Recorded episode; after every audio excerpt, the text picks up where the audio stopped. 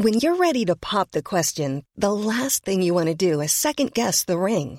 At Bluenile.com, you can design a one of a kind ring with the ease and convenience of shopping online. Choose your diamond and setting. When you find the one, you'll get it delivered right to your door. Go to Bluenile.com and use promo code LISTEN to get $50 off your purchase of $500 or more. That's code LISTEN at Bluenile.com for $50 off your purchase.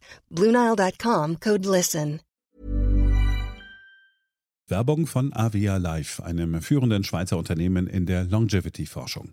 Avea bietet mit Nahrungsergänzungsmitteln effektive Lösungen für gesundes Altern und Verjüngung, damit sich Menschen so lange wie möglich gestärkt, lebendig und jugendlich fühlen. Bei der Entwicklung seiner hochwertigen Supplements nutzt Avea deshalb Inhaltsstoffe, die auf der Basis empirisch zusammengetragener und bewerteter wissenschaftlicher Erkenntnisse ausgewählt werden. Avea-Produkte sind für Menschen gemacht, die ihre Gesundheitsspanne verlängern und das Wohlbefinden stärken möchten. Avea ist mit der Entwicklung des Stabilizers ein Durchbruch in der Blutzuckerregulierung gelungen. Der Stabilizer kombiniert drei kraftvolle natürliche Inhaltsstoffe, die gemeinsam die Aufnahme von Kohlenhydraten aus den Mahlzeiten reduzieren und Blutzuckerschwankungen minimieren. Dadurch können durchschnittlich 40 Prozent der Kohlenhydrate bei der Nahrungsaufnahme blockiert werden. Hohe Blutzuckerwerte und Zuckerabstürze werden so vermieden. Der Stabilizer fördert eine reduzierte Fettspeicherung und unterstützt das Gewichtsmanagement. Er ist also ein guter Wegbegleiter für ein gesünderes Leben. Gerade bei festen kohlenhydratreichen Mahlzeiten wie Geschäftsessen, Geburtstagen oder anderen Feierlichkeiten, bei denen die Ernährung nicht immer optimal ist und zu viel Zucker konsumiert wird, ist der Stabilizer perfekt geeignet. Die einzigartige Formel unterstützt Ihren Körper dabei, einen ausgeglichenen Blutzuckerspiegel aufrechtzuerhalten sorgt für einen verbesserten Energiehaushalt und trägt zu weniger Heißhunger auf Süßes bei. Die Anwendung ist einfach, eine Kapsel 10 Minuten vor einer festen Mahlzeit, maximal zweimal am Tag.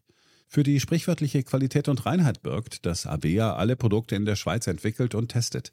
Die Inhaltsstoffe werden aus Rohwaren von qualitätsgeprüften, vertrauenswürdigen Lieferanten gewonnen Außerdem bietet Avea eine Vielzahl von Produkten an, die auf die individuellen Bedürfnisse der Kunden abgestimmt sind. Dazu gehört auch ein DNA plus Bio-Age-Test, der den Kunden tiefe Einblicke in ihre genetische Verfassung ermöglicht. Neugierig geworden? Mehr Informationen gibt es unter avea-live.com. Avea bietet allen BTO-Hörern den Stabilizer mit 15% Preisvorteil auf die Erstbestellung. In den Show Notes dieser Episode finden Sie dafür den speziellen BTO-Code. Avea gewährt Ihnen eine 90-Tage-Geld-Zurück-Garantie, sodass Sie das Bundle risikofrei testen und sich selbst überzeugen können. Avea. Bestimme selbst, wie du alterst.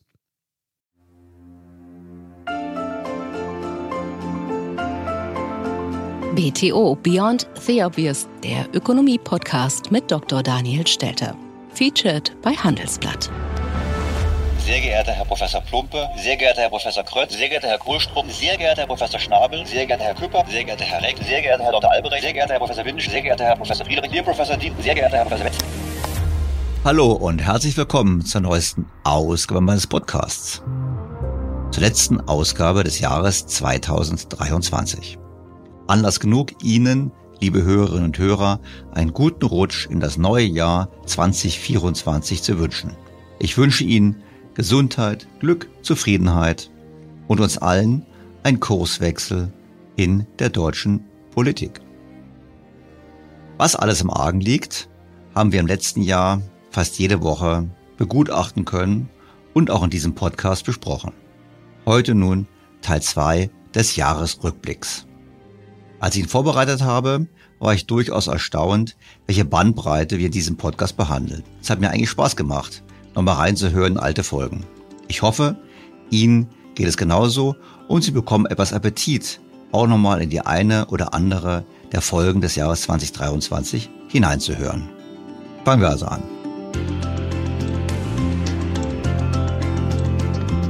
BTO Beyond the Obvious featured bei Handelsblatt. Denk ich an Deutschland, Punkt, Punkt, Punkt. Sie kennen das, Sie wissen alle, wie das berühmte Zitat weitergeht.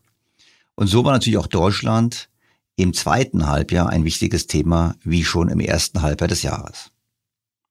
Einer der Höhepunkte war sicherlich Olaf Scholz, der in einem Interview mit der Welt am Sonntag Deutschland mit einem gut gerüsteten Segelschiff verglich. Deutschland sei ein stolzes Segelschiff und gerüstet für alle Stürme, die da kommen mögen. Meine Sicht war da eine ganz andere. In Folge 209 mit dem Titel Morsch und überladen bin ich genauer eingegangen auf den Zustand der deutschen Wirtschaft und mein Bild war längst nicht so schmeichelhaft wie das von Olaf Scholz. Gemeinsam mit dem Wirtschaftshistoriker Dr. Werner Plumpe habe ich zurückgeblickt auf die vergangenen Jahrzehnte der wirtschaftlichen Entwicklung in Deutschland.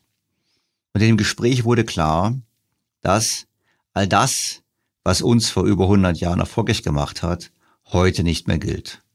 Weder die demografische Entwicklung, noch die Qualität des Bildungssystems, noch die Qualität des Staates.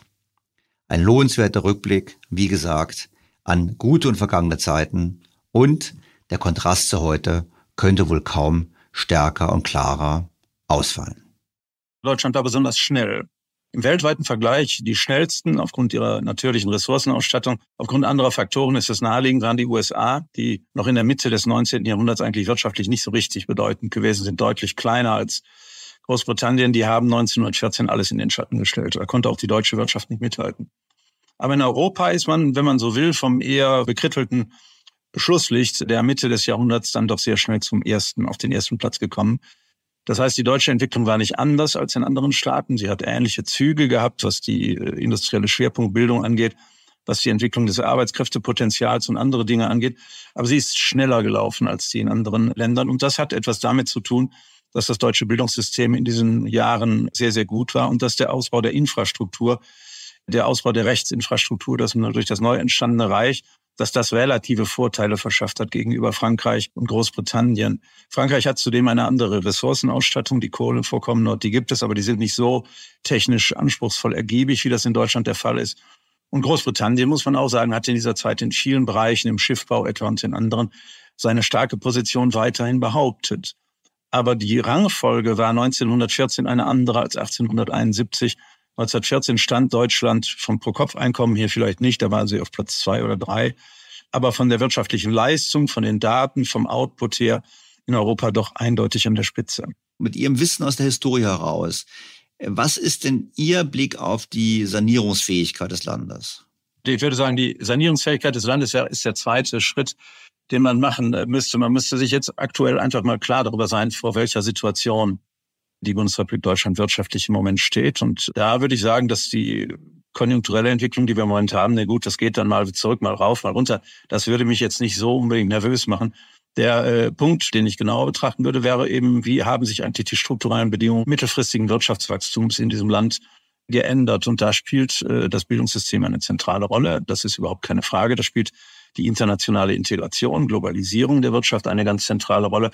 Und da spielt die Kostenstruktur die die Wirtschaft hat, eine ganz zentrale Rolle. Und vor allen drei Punkten würde ich sagen, stehen im Moment sehr große Fragezeichen. Was äh, Bildung und Humankapital angeht, muss man einfach sagen, dass wenn jetzt die Generation der Babyboomer demnächst in die Rente gehen wird, dann wird eine sehr, sehr große, in der Regel sehr gut qualifizierte Generation den Arbeitsmarkt verlassen. Und es zeichnet sich nicht ab, dass sie ersetzt werden können. Dass die Zuwanderungsmigration so, wie sie ist, das äh, machen kann, ist geradezu illusionär, das zu glauben. Ich glaube, das tut auch niemand. Es wird ja immer davon gesprochen, wir müssen qualifizierte Arbeitskräfte gewinnen. Das heißt ja im, im Unterton, wir haben eben gerade gar keine qualifizierten Arbeitskräfte. Wir haben sehr viele, die zuwandern, aber die Ausbildungskosten für erwachsene Menschen, die hier hinkommen, bis die dann diese Kosten im Arbeitsprozess wieder erwirtschaften. Ich glaube, das sind alles illusionäre Klüfte, die dort vorhanden sind. Die wird man auf absehbare Zeit nicht schließen. Das heißt, man muss davon ausgehen, dass in den nächsten zehn Jahren das Arbeitskräftepotenzial in Deutschland geringer und deutlich weniger qualifiziert wird, dass die vorhandenen Menschen, es wird ja nicht weniger Menschen geben wahrscheinlich, dass die vorhandenen Menschen die Voraussetzungen für die Integration in einen hochkomplexen Arbeitsmarkt hinein vielleicht nicht mehr so erfüllen, wie wir das historisch gewohnt sind. Die Daten, die wir haben für die Leistungsfähigkeit vor allen Dingen der Grund- und der Hauptschulen, aber auch der ersten Bildungsstufen sind ja ganz eindeutig so, dass hier in der Zwischenzeit ähm, Probleme vorhanden sind, die man auch nicht mehr so auf absehbare Zeit wird bewältigen können. Die Hochschulbildung funktioniert einigermaßen noch. Ich würde aber sagen, hier haben wir seit den 1960er Jahren eine Fehlallokation hin in Bereiche, die heute das Berliner Milieu gut erklärlich machen mit seinen vielen Nichtregierungsorganisationen und den dort tätigen Politikwissenschaftlern, Historikern, Ethnologen oder die, die jedenfalls versucht haben, diese Fächer zu studieren. Das ist gut erkennbar. Aber wir haben, was die Hochschulen angeht, eine gewisse Fehlallokation, weil wir gerade in dem Bereich, der für eine stark wachsende, hochkomplexe Wirtschaft notwendig ist, also im MINT-Bereich, sind wir einfach nicht wirklich gut aufgestellt. Zumal gibt es in diesem Bereich eine Abwanderung von qualifizierten Arbeitskräften ins Ausland, das für viele einfach attraktivere Forschungsverdienstmöglichkeiten und Entwicklungsmöglichkeiten darstellt. Also ich glaube, das Problem unseres Bildungssystems findet sich auf allen Ebenen, in der Masse vor allen Dingen in der Grund- und Hauptschulausbildung und bei den sogenannten Eliten darin, dass wir eine Fehlallokation haben, die dazu führen wird, dass die kritischen, wenn man so will, technischen Eliten, die für eine komplexe Erneuerung der Wirtschaft notwendig sind, die stehen einfach nicht zur Verfügung. Da würde ich sagen, ist die Situation, die, bevor wir jetzt über das Sanieren nachdenken, bedacht werden muss, ist einfach die, wie kann man in einer solchen Situation eigentlich handeln? Was könnte man im Moment tun? Da bin ich als Historiker überfragt, könnte nur wie jeder Zeitgenosse dazu seine Meinung sagen, aber da könnte ich keine wissenschaftliche Expertise abgeben. Ich könnte nur sagen, wie man es früher gemacht hat. Und wir wissen, es mangelt an jeglichem Willen, Reformen anzugehen. Und diese wären dringend erforderlich. Ich gebe ein paar Beispiele. Beispiel eins: Unser Rentensystem. Gleich in zwei Podcasts sind wir im zweiten Halbjahr auf das Rentensystem eingegangen. In Folge 203 mit dem Titel Rentenpolitiker reiten das Ponzi-Schema erklärt Dr. Tobias Kohlstruck von der Stiftung Marktwirtschaft, was denn zu tun wäre, um die Rente gerecht und nachhaltig zu gestalten. Dazu gehören auch unpopuläre Maßnahmen wie beispielsweise eine Verlängerung der Lebensarbeitszeit. Dr. Kohlstruck und ich waren uns einig, dass angesichts der Alterung es aber immer schwerer wird, diese Reformen überhaupt politisch noch durchzusetzen. Haben wir überhaupt noch ein Zeitfenster für Reformen oder ist es eigentlich schon längst abgelaufen? Nein, wir haben also wir haben auf jeden Fall ein Zeitfenster, äh, Zeitfenster für Reformen. Das könnte man nämlich sofort heute angehen. Man könnte sagen, äh, wir schaffen die doppelte Haltelinie ab, wir reaktivieren den Nachhaltigkeitsfaktor, wir lassen das äh, Renteneintrittsalter nach 2031 weiter steigen. Und das würde die Rentenversicherung erheblich entlasten. Bei den Beamten ist es relativ schwierig. Da sind, sehr, sehr große Kohorten schon, schon in den Ruhestand eingetreten und da kann man aus rein verfassungsrechtlichen Gründen, kommt man sehr, sehr schwierig ran. Das heißt, diese großen Posten, die in den Landeshaushalten festsitzen, die wird man nicht so, nicht so leicht ähm, runterkriegen. Aber es gab auch immer wieder in der Vergangenheit Überraschungen, nämlich gerade in dem Punkt, wo man an die Rente rangegangen ist und schmerzhafte Reformen gemacht hat, konnte man auch bei der Beamtenversorgung äh, Reformen umsetzen, weil es da eine sogenannte wirkungsreiche Übertragung gibt wo das Bundesverfassungsgericht dann gesagt hat, dieses Alimentationsprinzip, das einen angemessenen Lebensstandard garantieren soll, das ist immer in den Zeitverhältnissen zu interpretieren. Und wenn es eine gesamtgesellschaftliche Anstrengung gibt und eben auch die Rentenreform umgesetzt werden, dann kann man das auch den Beamten zumuten. Was man nicht machen kann, ist als Land zu sagen, ach, jetzt ist das Geld ein bisschen eng und jetzt äh, nehmen, nehmen wir es einfach mal den Beamten weg äh, und erhöhen mal die, die Pensionen fünf Jahre lang nicht. Äh, das ist verfassungsrechtlich bis jetzt gescheitert. Äh, aber wenn man eine gesamtgesellschaftliche ähm, Anstrengung vornimmt, dann kann man auch dem Beamten etwas äh, abverlangen. Das heißt, ähm, das wäre auf jeden Fall zusätzlich zu dem Angehen der demografischen Probleme in den Sozialversicherungen äh, sicherlich sinnvoll, ähm, eine Wachstumspolitik ähm, anzufangen. Gerade auch, äh, damit wir uns gut aufstellen, wenn die in 10, 20, äh, 30 Jahren so richtig auf uns zukommt. Übrigens auch bei den Beamten, weil der Staat zahlt natürlich zur Beihilfe der Beamten hinzu. Das heißt, diese Beihilfeausgaben, die werden auch ansteigen. Und äh, gerade in der Pflege hat man da aber noch ein bisschen Zeit. Äh, da muss man schauen, dass man äh, wirtschaftlich gut aufgestellt ist und die Pflege wie auch die Krankenversicherung demografiefest gemacht werden. Und wenn man ehrlich ist, dann bedeutet das, dass ähm, eben auch nicht nur die Jungen durch die Beiträge ähm, etwas dazu beitragen, sondern auch äh, die älteren Leute durch entsprechende Leistungskürzungen ihren Beitrag werden leisten müssen. Es gibt da nichts umsonst. Dabei sind es keineswegs nur wirtschaftsnahe Thinktanks, die eine Reform der gesetzlichen Rentenversicherung fordern. Auch der Sachverständigenrat der Bundesregierung hat sich in seinem Jahresgutachten intensiv mit den Reformnotwendigkeiten beschäftigt.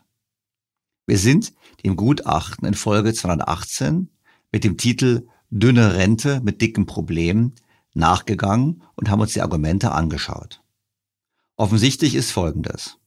Das deutsche System der Altersversorgung ist ungerecht, nicht nachhaltig und vor allem auch im internationalen Vergleich ungenügend. Die Vorschläge des Sachverständigenrates waren deshalb überwiegend interessant, wenngleich wir an dem einen oder anderen Aspekt auch Kritik geübt haben. Gleichzeitig haben wir in dieser Folge auch eine Idee gebracht für eine reformierte Erbschaftssteuer, die den Einstieg in den Aufbau einer weiteren kapitalgedeckten Säule zur Altersabsicherung darstellen könnte.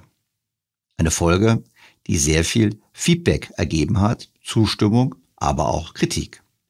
Wie gesagt, das war Folge 218. Unsere Welt ist auf dem Weg in das Zeitalter der künstlichen Intelligenz. In atemberaubender Geschwindigkeit verändert sich beinahe alles. Besonders in der Geschäftswelt ist die ungeheure Dynamik des Wandels spürbar. Die Unternehmen und die Menschen darin sehen sich vor vielen Unsicherheiten und Herausforderungen.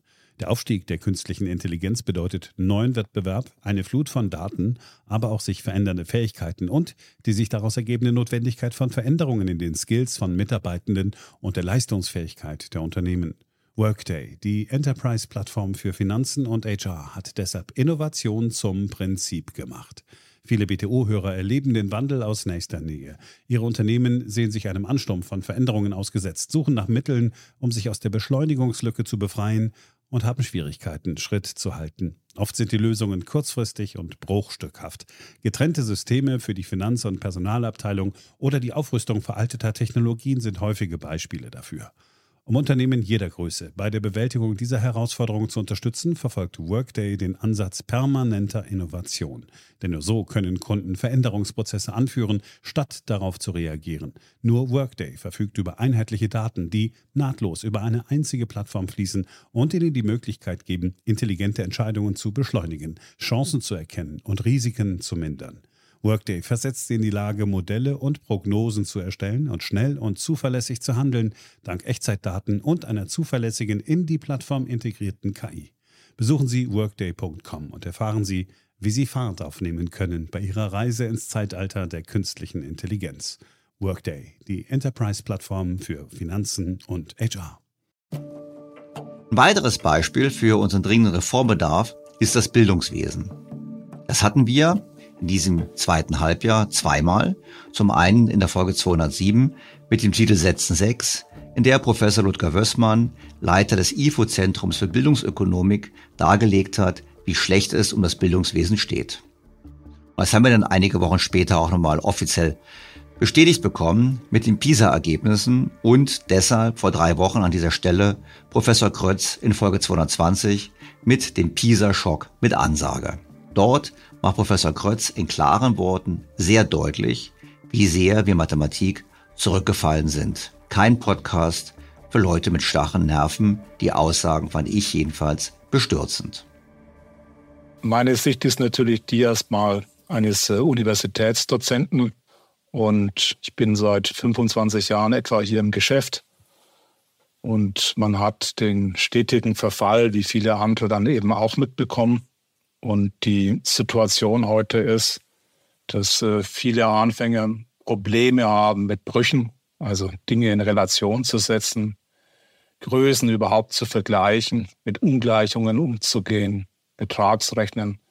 Es ist auch kein Verständnis eigentlich da, was eine Variable ist. Terme können nur schwer, wenn überhaupt, umgeformt werden.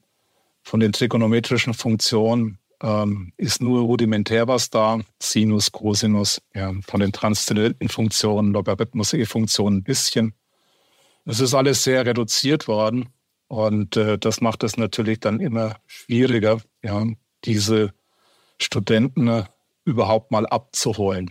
Und äh, was man dann also von Seiten der Universitäten dann gemacht hat, man hat versucht, Brückenkurse einzuführen, um dann in drei oder vier Wochen das nachzuholen, was man dann in vielen Jahren versäumt hat. Aber das geht natürlich nur zum Teil. Ja, das ist eigentlich nicht gut. Und also wir diagnostizieren sozusagen einen erheblichen Leistungsabfall in den letzten zwei bis drei Jahrzehnten, was die mathematische Grundausbildung unserer angehenden Studenten betrifft. Und eigentlich, wenn man ehrlich ist, also war vor knapp 25 Jahren, also das Schulsystem, gut, das hatte auch schon starke Schwächen und so weiter, aber es war doch noch in vielen Teilen gut und es gab noch tolle Gymnasien, ja, auch in Bundesländern wie in Hessen und so weiter. Dann hat man also gesagt, jetzt müssen wir da etwas machen. Naja, und dann hat man halt alles verschlimmbessert. Also, und das war auf der Ebene der Schulen, hat man diese Kompetenzorientierung eingeführt. Auf der Ebene der Universitäten hat man dann Bologna durchgedrückt. Also wir haben eines der besten Ausbildungssysteme der Welt, nämlich den, das deutsche Diplom aufgegeben für aus meiner Sicht eines der schlechtesten, dieses Bachelor- und Master-System. Nur damit es sozusagen also europäisch vergleichbar, vergleichbar ist. Und äh, für diese Vergleichbarkeit und diese Nivellierung ähm, haben wir halt also einen hohen Preis bezahlt, aus meiner Sicht. Also ein Diplom-Ingenieur von damals hat einfach eine ganz andere Wertigkeit wie ein Master von heute. Und ich glaube, da pflichten mir viele von meinen Kollegen bei. Beispiel 3. Die zunehmende Bürokratie. Es vergeht kein Tag, an dem nicht irgendein Politiker sagt, wir müssen die Bürokratie abbauen und gleichzeitig Gesetze verabschiedet werden, die die Bürokratie noch größer, noch schlimmer machen. Die Bürokratie ist so längst zu einem politischen Instrument geworden, das sich verselbstständigt hat mit verheerenden Folgen für Wirtschaft und unser aller Privatleben. Und statt weniger Bürokratie, wie stets von der Politik versprochen, sehen wir immer mehr Eingriffe des Staates. Statt sich auf Anreize zu konzentrieren und das Setzen von Rahmenbedingungen, kommen immer mehr Verbote und Detailregulierungen im politischen Instrumentenkasten zur Geltung. Das Erreichen der postulierten großen politischen Ziele wird damit meines Erachtens unmöglich. Im Gegenteil, wir verheddern uns im Terror der Kleinigkeitskrämerei.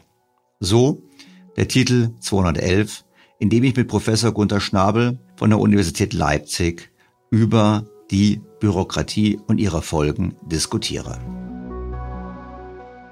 Jetzt haben wir in Europa diesen Regulierungsansatz. Und wir sehen ja auch in Deutschland immer mehr Wunsch nach Regulierung. Sind wir eigentlich noch in der Marktwirtschaft? Oder sind wir eher schon in einer Wirtschaft, wo der profitiert, der sich Lobbyisten leisten kann? Stichwort Lücke im Gesetz, was Sie gesagt haben.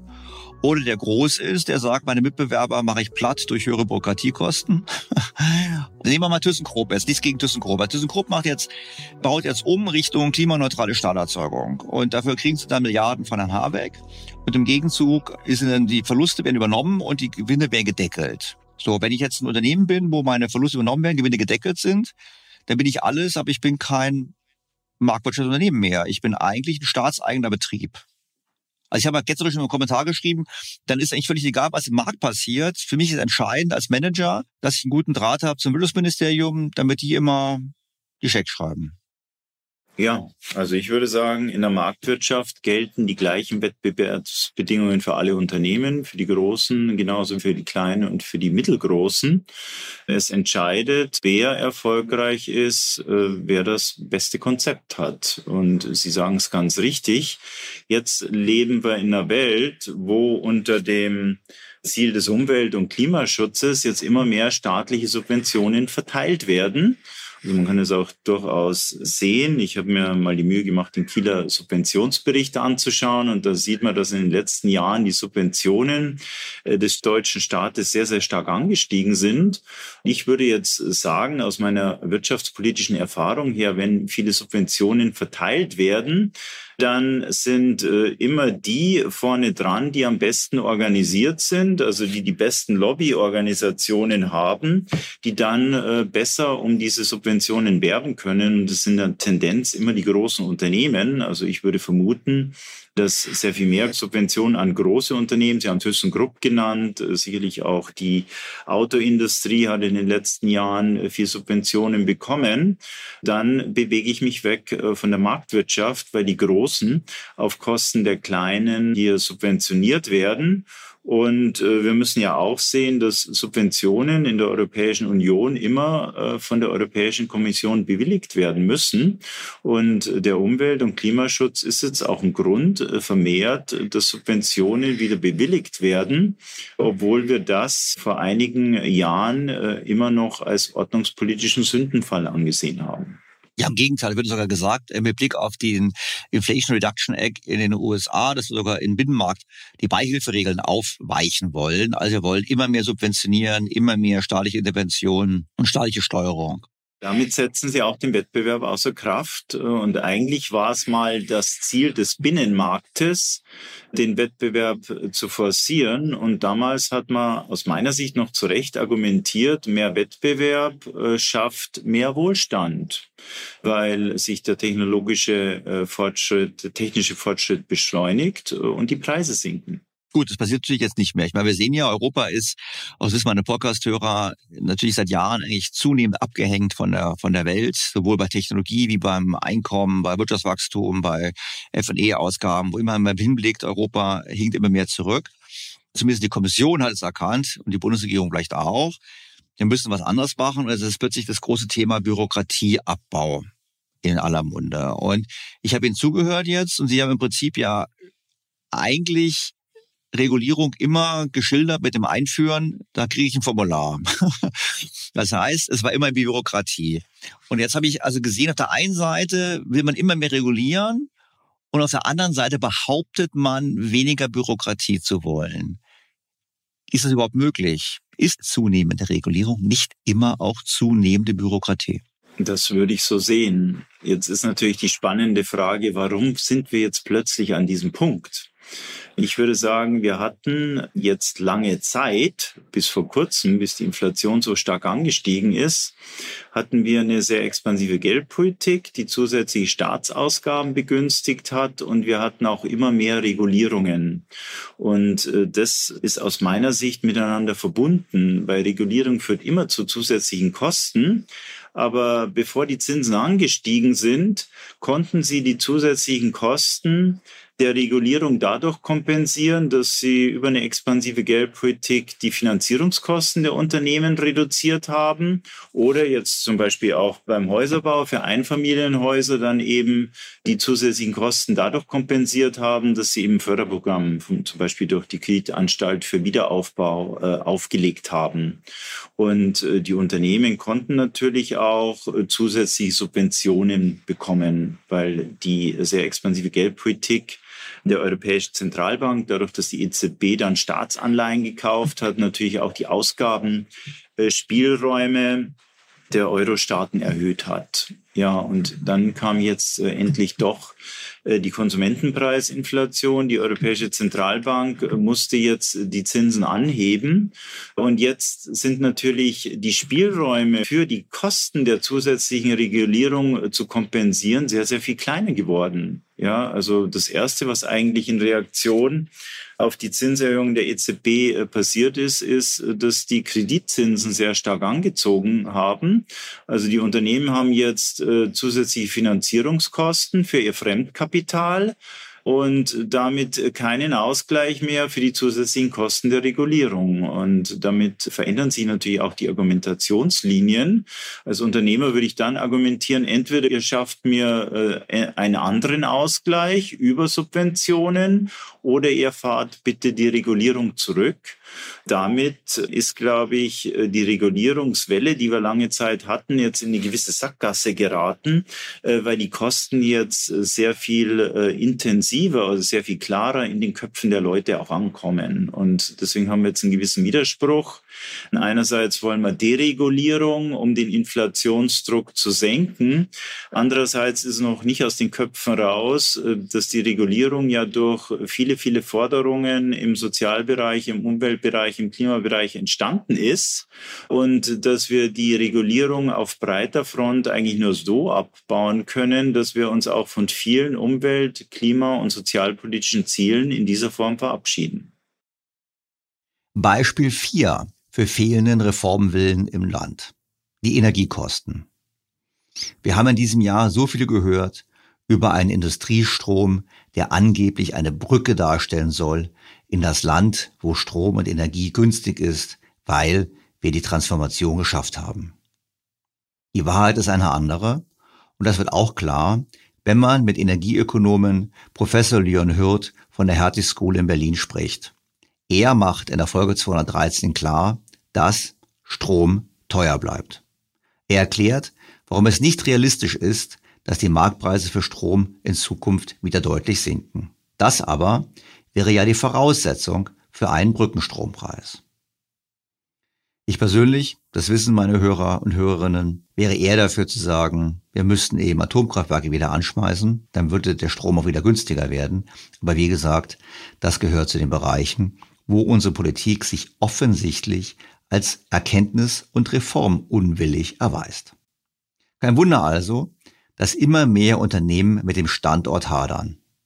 Wir hatten viele Schlagzeilen über Firmenschließungen und Verlagerungen. Und dies führte zu einer Reaktion eines Lesers des Handelsblatts. Es meldete sich bei mir der Geschäftsführer der Eisengießerei Baumgarte GmbH, Clemens Küpper.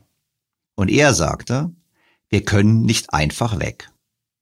Und genau das war der Titel von Folge 205, in der wir gesprochen haben über den Druck, unter dem gerade energieintensive Unternehmen in Deutschland stehen und die Gefahr, dass wichtige Branchen einfach kaputt gehen und die Arbeitsplätze verloren gehen, einfach deshalb, weil man eben nicht weggehen kann. Natürlich haben wir in dieser Folge auch diskutiert, ob ein Industriestrompreis für Zeit nicht doch sinnvoll wäre. Und ich bleibe dabei, ja, es ist fatal, dass wir mutwillig energieintensive Branchen in Deutschland zerstören. Nur einfach subventionieren wird nicht genügen. Wir müssen eine Politik fahren, die sehr schnell das Angebot an Energie erhöht. So oder so, ein, wie ich finde, sehr hörenswertes Gespräch in Folge 205. Also in der Vergangenheit, und wir reden ja im Jahr 2022 und davor, äh, hatten wir äh, Gesamtkosten von Energie und damit meine ich jetzt speziell Strom. Man darf ja Gas auch nicht vergessen. Wir sind ein reiner Stromschmelzer im Gegensatz jetzt zu Leuten, die mit Koks schmelzen. Wir sind ein reiner Stromschmelzer. Wir haben vor Jahren umgestellt weil wir das eine gute Idee fanden und wir brauchen äh, Strom für ungefähr vier Millionen Euro, knapp 40 Millionen äh, Kilowattstunden. Damit haben wir normalerweise einen Kostenanteil so um die zehn Prozent an den Gesamtkosten. Ja, im Jahr 2023 hat sich das ein bisschen geändert. Da haben wir nicht vier Millionen für den Strom bezahlt, sondern 20 Millionen. Es geht mir also inzwischen auch deutlich lockerer über die Lippen. Die ersten Male ist mir das extrem schwer gefallen. Und insofern hat sich unser Kostenanteil beim Strom auf über 30 Prozent erhöht. Ich meine, wir verkaufen keine Jeanshosen oder sonst irgendwas. Wir haben eine geringe Marge. Wir haben kein eigenes Produkt. Wir müssen um jeden Auftrag kämpfen. Und äh, das macht äh, in der Kundschaft einen ausgesprochen interessanten Eindruck. Aktuell ist es so, dass wir unseren Kunden eine Preiserhöhung ab 01.01.2023 aufdiktieren mussten von bis zu 25 Prozent. Mhm. Und wenn man weiß, dass wir normalerweise in ein bis drei Prozent feilschen, wenn es um Material und Löhne geht, dann ist das ein Schuss vom Bug, der äh, unsere Vertriebsmannschaft seit Oktober letzten Jahres praktisch für sechs, sieben Monate, die letzte Verhandlung war diese Woche, praktisch 24 Stunden am Tag umgetrieben hat. Wir haben den Kunden das erklärt. Wir haben erklärt, warum unser Strom extrem teuer geworden ist, den wir eingekauft haben. Wir haben äh, ganze Erklärungsbücher geschrieben, Handbücher, wie es dazu kam. Wir haben alle eine Menge gelernt. Und Stand ist, wir haben heute circa zehn Prozent des Umsatzes verloren. Der ist ziemlich glatt nach Polen gewandert. Es ging relativ schnell, auch von sehr großen Unternehmen, die sind da etwas, äh, manchmal etwas schneller unterwegs. Tatsache ist, wir hatten Anfang letzten Jahres noch den Hinweis bekommen, wir kriegen einen Industriestrompreis von 4 Cent. Rausgekommen ist für uns 45 Cent. Das ist jetzt ein Jahr eine Katastrophe. Also im Moment endet bei uns ja auch die Innovation. Wenn ich sechs Monate lang mich mit diesem Thema beschäftige, bin ich sechs Monate nicht richtig im Laden. Und wir haben natürlich auch nicht als Mittelständler für alles einen Experten. Also wir haben uns ja aufschlauen müssen, alleine diese ganzen, ich habe in meinem ganzen Leben noch nie einen kompletten Gesetzestext gelesen. Diesen habe ich gelesen. Das Energiespargesetz ist 50 Seiten lang und die Erklärung dazu 80 Seiten. Das muss man erstmal verstehen und dann danach handeln. Aber das ist schon für uns ein eklatantes Thema. Einmal das Oberziel und ich verstehe da auch die Politik. Das ist lösbar scheinbar noch. Aber wir wollen daran partizipieren. Das ist ja auch unser Markt. Ne, das ist ja unser Markt, dieses Energiesparen. Wir gießen die Windräder, wir gießen die ganzen Turbinengehäuse, wir gießen die Pumpen, die Kompressoren. Das ist ja unser Markt. Und insofern ist das auch ein Zukunftsgeschäft. Und wir hoffen darauf, dass sich es bewahrheitet, dass der Strompreis 2030 wieder in ein Niveau fallen wird, wo wir europäisch wettbewerbsfähig sind. Und die Zeit dahin. Und das Wort Subvention ist ja auch immer so ein schönes Wort. Ich habe eben das Merit-Order-Prinzip er, äh, erklärt. Ich weiß nicht, äh, Geschenke, Subventionen, das sind ja verschiedene Dinge. Manche kriegen im Moment mehr, als sie vielleicht brauchen. Wir wollen ja gar nichts geschenkt haben. Aber wenn das Prinzip ein bemerkenswertes ist, dann muss man auch da mal drüber reden, ob man vielleicht sagt, wir nehmen mindestens einen Durchschnitt. Dann ist es schon nur noch die Hälfte. Alles zusammen konnten wir so im zweiten Halbjahr leider kein so optimistisches Bild von Deutschland zeichnen. Auch das war ein Grund, die Jubiläumsausgabe wenigstens optimistisch zu gestalten. In der Jubiläumsausgabe 200 mit dem Titel Deutschland Chancen hat Johannes Reck gute Laune und Mut gemacht.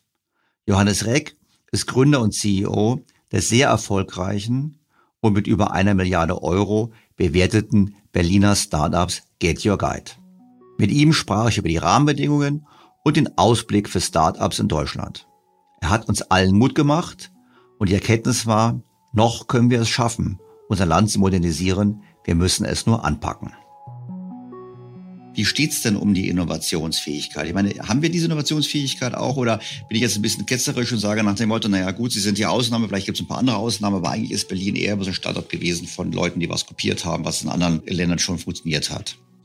Nein, da können wir wirklich mal optimistisch in die Zukunft blicken. Also wir haben nach wie vor ein Ökosystem mit wirklich brillanten Unternehmern quer durch die Bank. Also egal, ob Sie jetzt irgendwie ein äh, Zalando, eine Delivery Hero, ein Get Your Guide nehmen oder auch vielleicht aus der neuesten Kohorte ein Celonis beispielsweise. Also da geht es um Prozessautomatisierung und auch künstliche Intelligenz mit ähm, Bastian Nominacher oder einem Alexander Rinke. Da gibt's wirklich tolle Unternehmen und auch das, was ich sehe in meinem Portfolio, was im Moment los ist, ist toll. Also es gibt wirklich viele ganz gute Unternehmer, jetzt auch gerade in der zweiten Welle im B2B-Bereich, also gerade was Prozesse automatisiert, Digitalisierung von auch der Fabrik, äh, also den eher klassisch deutschen Kompetenzen, wo wir sehr gute Unternehmen her hervorbringen werden. Da habe ich überhaupt gar keinen Zweifel. Die Frage ist eben, erlauben wir es diesen äh, Unternehmen dann wirklich nachher groß zu werden und auch eigenständig zu bleiben? Oder werden das am Ende des Tages mittelgroße Unternehmen, die wahrscheinlich auch zum größten Teil dann irgendwann mal aufgekauft werden, wieder von den Amerikanern? Und da plädiere ich eben ganz klar für einen Kulturwandel auch in Deutschland. Ich glaube, das Thema Agenda 2030 gab es hier schon im Podcast und gibt es auch in vieler anderen Stelle. Da müssen wir einfach jetzt ganz klar und ganz pragmatisch ansetzen, dass wir die Innovation wirklich von der Schule und der Universitäten über unsere Medienlandschaft und äh, auch unseren Alltag wirklich ganz anders leben. Und das muss wirklich in der Spitze beginnen. Da muss ich auch dabei sein, genauso wie meine anderen Unternehmerkollegen bis hin zum Bundeskanzler. Das muss ein Top-Prio-Thema sein. Und das muss entsprechend gelebt werden. Also ich gebe jetzt mal ganz einfache Beispiele, wie man das umsetzen könnte wenn ich, ähm, ich weiß nicht, ob Sie noch die Tagesschau oder Tagesthemen schauen, aber solche Themen wie Innovation oder was deutsche Technologieunternehmen machen, das sehe ich da nie.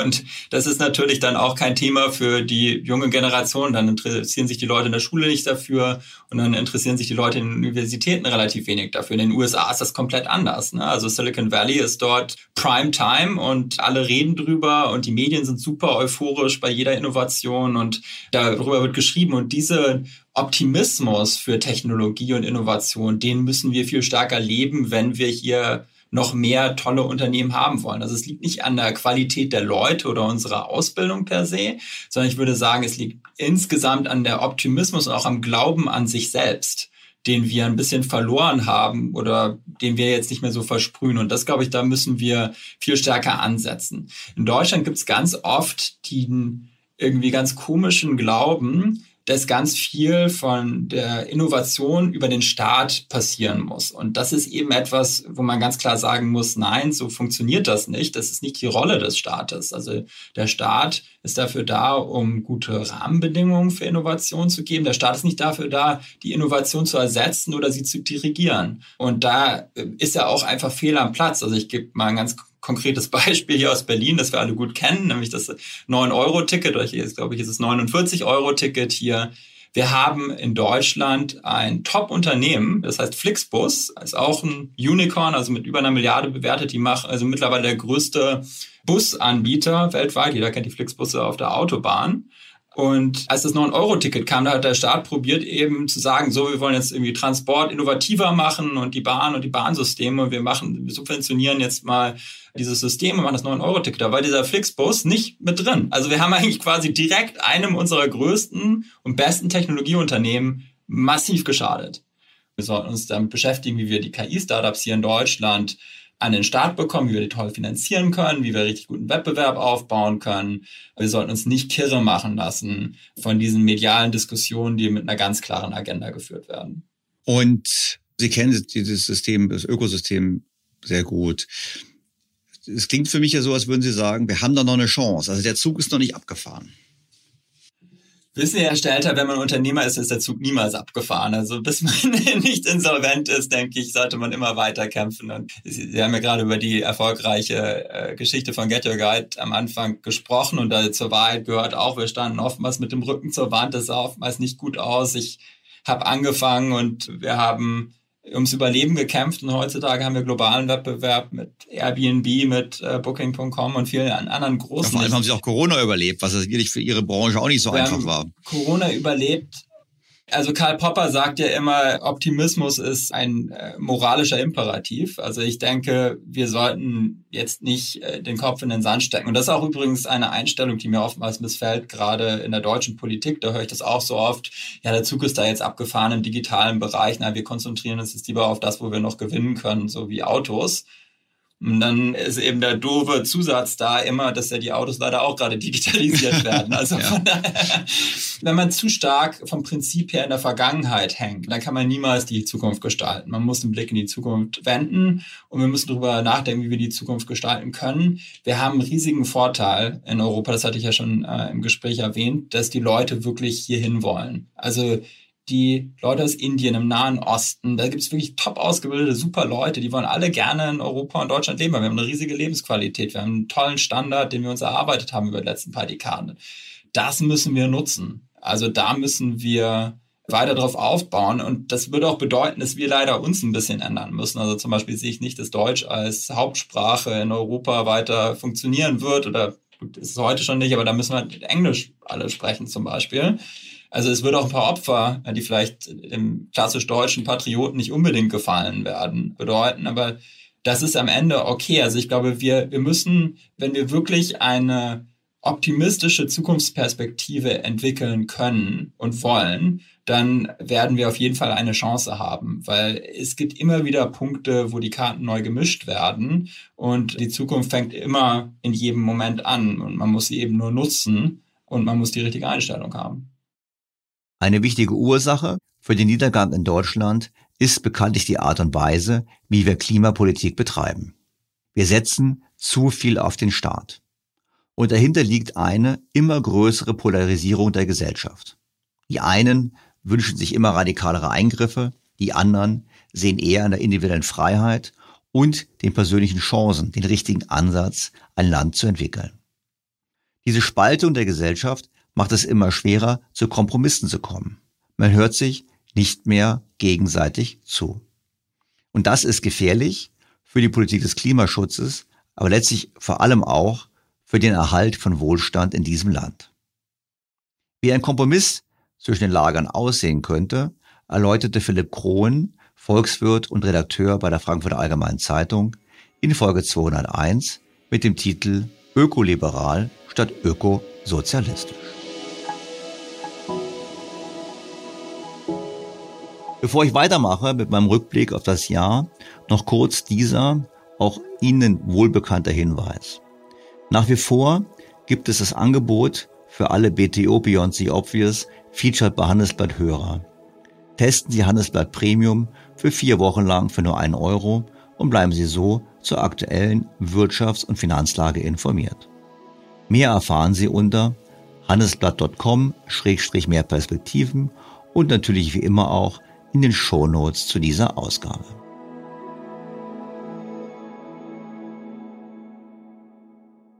Jetzt haben wir gerade über Deutschland gesprochen, aber natürlich haben wir uns auch mit der EU beschäftigt. Wir müssen leider feststellen, die EU macht es auch nicht wirklich besser. Erst vor zwei Wochen haben wir hier am Beispiel Polens gesehen, wie man es machen sollte. Wir haben dafür plädiert, dass wir quasi Polen zum Vorbild nehmen sollten, statt Italien oder Frankreich. Ich persönlich bleibe skeptisch. Ich glaube, die EU wird auch wie Deutschland weiterhin noch mehr auf Planwirtschaft, auf Vorgaben und natürlich Schulden setzen. Passend zum Hang der EU, alles steuern zu wollen, haben wir uns im Sommer mit der Landwirtschaftspolitik der EU beschäftigt. In Folge 198 Planwirtschaft vom Acker bis auf den Tisch hat Professor Wilhelm Windisch von der TU München sehr kritisch die Überlegungen der EU-Kommission kommentiert.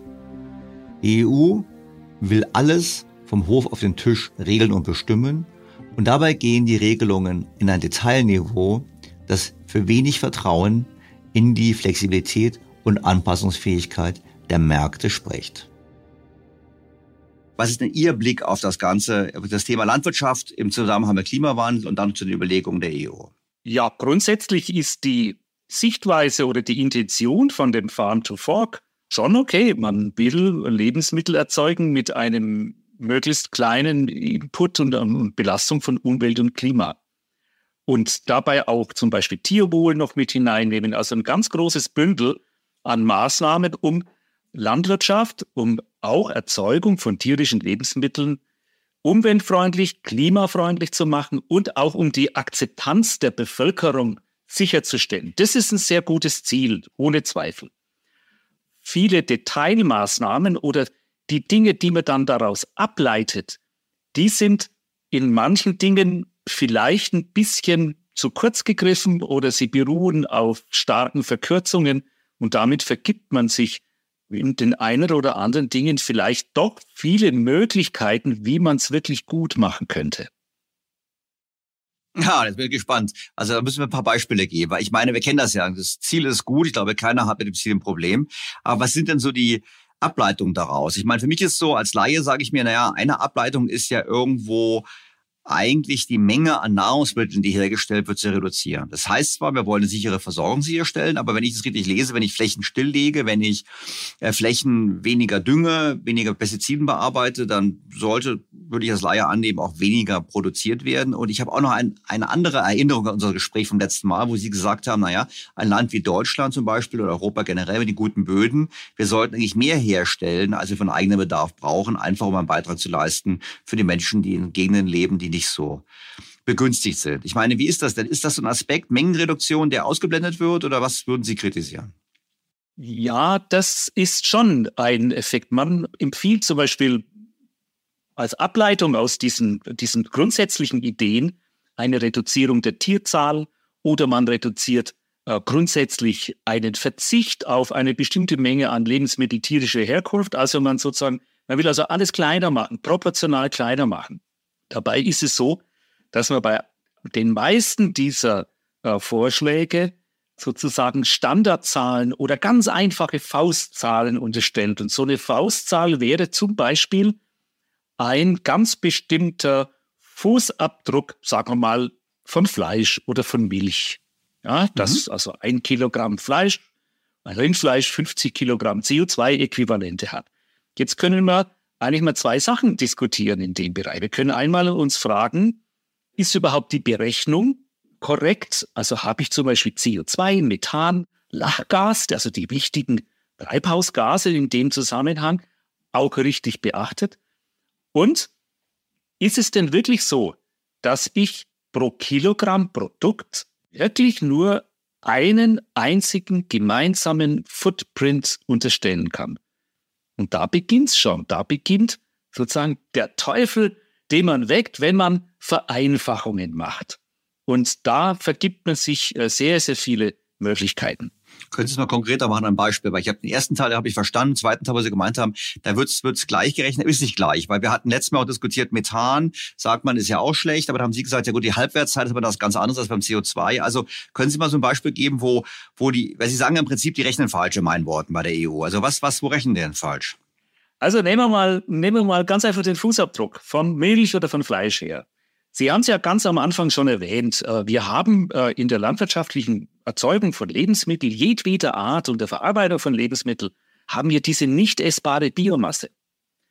Diese nicht essbare Biomasse, die ist ja schon da. Und wenn ich sie an Nutztiere verfüttere, dann bekomme ich sozusagen umsonst Lebensmittel. Ja? Und diese Lebensmittel, die mit, nur mit dieser sowieso vorhandenen nicht essbaren Biomasse erzeugt werden, diese Lebensmittel haben einen sehr, sehr niedrigen Fußabdruck. Und auch das Methan, ja, können wir noch darüber diskutieren, auch das Methan spielt hier kaum eine Rolle. Ja, und wenn ich aber nun über diese sowieso vorhandene nicht essbare Biomasse hinausgehe und jetzt die Nutztiere versorge mit importierten äh, Futtermitteln, die vielleicht sogar noch mit Landnutzungsänderung verbunden sind, also das ist ja dann der große, Vor äh, oder große Vorwurf, den man dem Soja macht, ja, dann nimmt der Fußabdruck dramatisch zu. Mhm. Also ich habe mindestens zwei Fußabdrücke und ich müsste also fragen, wenn jetzt eine Kuh 30 Liter Milch am Tag gegeben hat, dann müsste ich sagen, okay, die ersten 20 Liter haben einen ganz niedrigen Fußabdruck und die letzten 10 haben einen hohen Fußabdruck. Genauso beim Fleisch.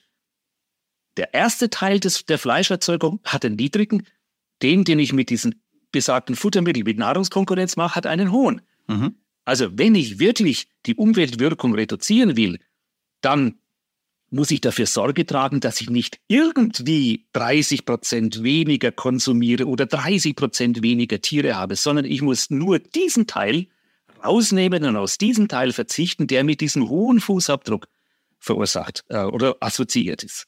Da habe ich eine ganz andere, eine ganz andere Wirkungsweise. Dabei wäre eine grundlegende Sanierung der Europäischen Union dringend geboten. Denn alles das, was die EU gerne sein möchte, kann sie gar nicht sein, ohne das entsprechende wirtschaftliche Fundament. Wir brauchen ein wirtschaftlich starkes Fundament. Und so war der Titel von Folge 208 auch Anspruch ohne Fundament. Wir wissen es. In praktisch allen Bereichen verliert die EU den Anschluss an die führenden Länder USA und China bei Wirtschaftsleistung, Innovationskraft und demnächst auch in der Klimapolitik. Es wäre höchste Zeit für neue Prioritäten und eine grundlegende Reform der Europäischen Union. Worin die größten Herausforderungen liegen, erläuterte Professor Henning Vöpel im Gespräch mit mir. Zeitgleich übrigens läuft die Arbeit an einem digitalen Euro. Und hier haben wir die Frage aufgeworfen, wem nutzt ein digitaler Euro eigentlich? Dr. Philipp Sandner, Professor für Innovation und Entrepreneurship an der Frankfurt School of Finance and Management, hat in Folge 199 mit mir den Nutzen der digitalen Währungen diskutiert. Uns beiden fiel schwer, den wirklichen Nutzen eines digitalen Euro zu erkennen.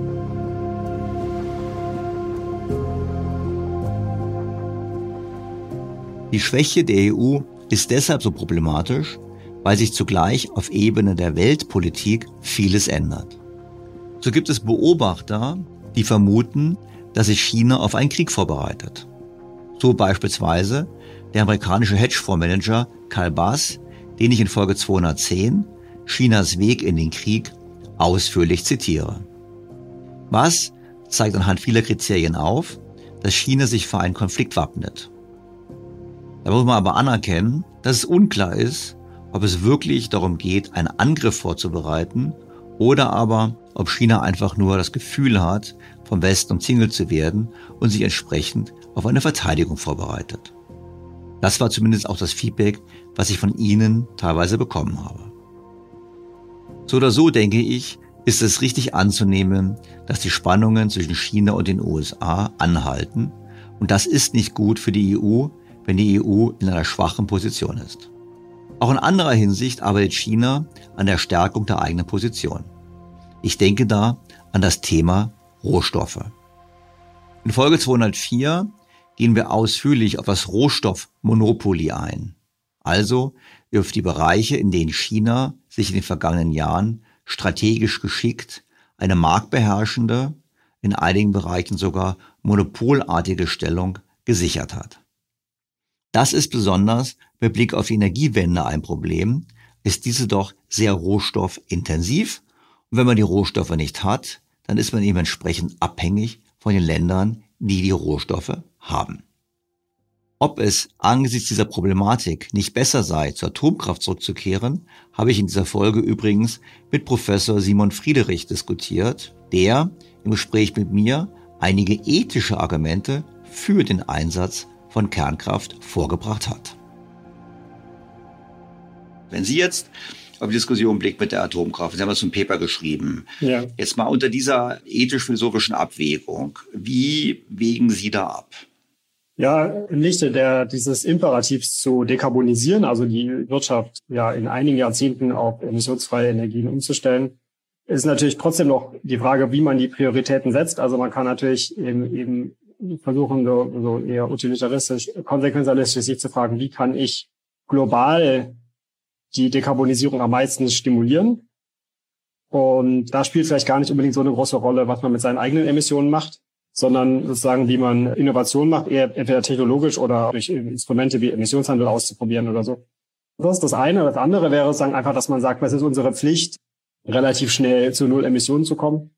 Wir bieten das sozusagen als verschiedene äh, Zielsetzungen an oder verschiedene Kriterien, nach denen man Energiestrategien, also Strategien der Energiesystementwicklung, die mit dem Imperativ der Dekarbonisierung kompatibel sind, dann äh, bewerten kann.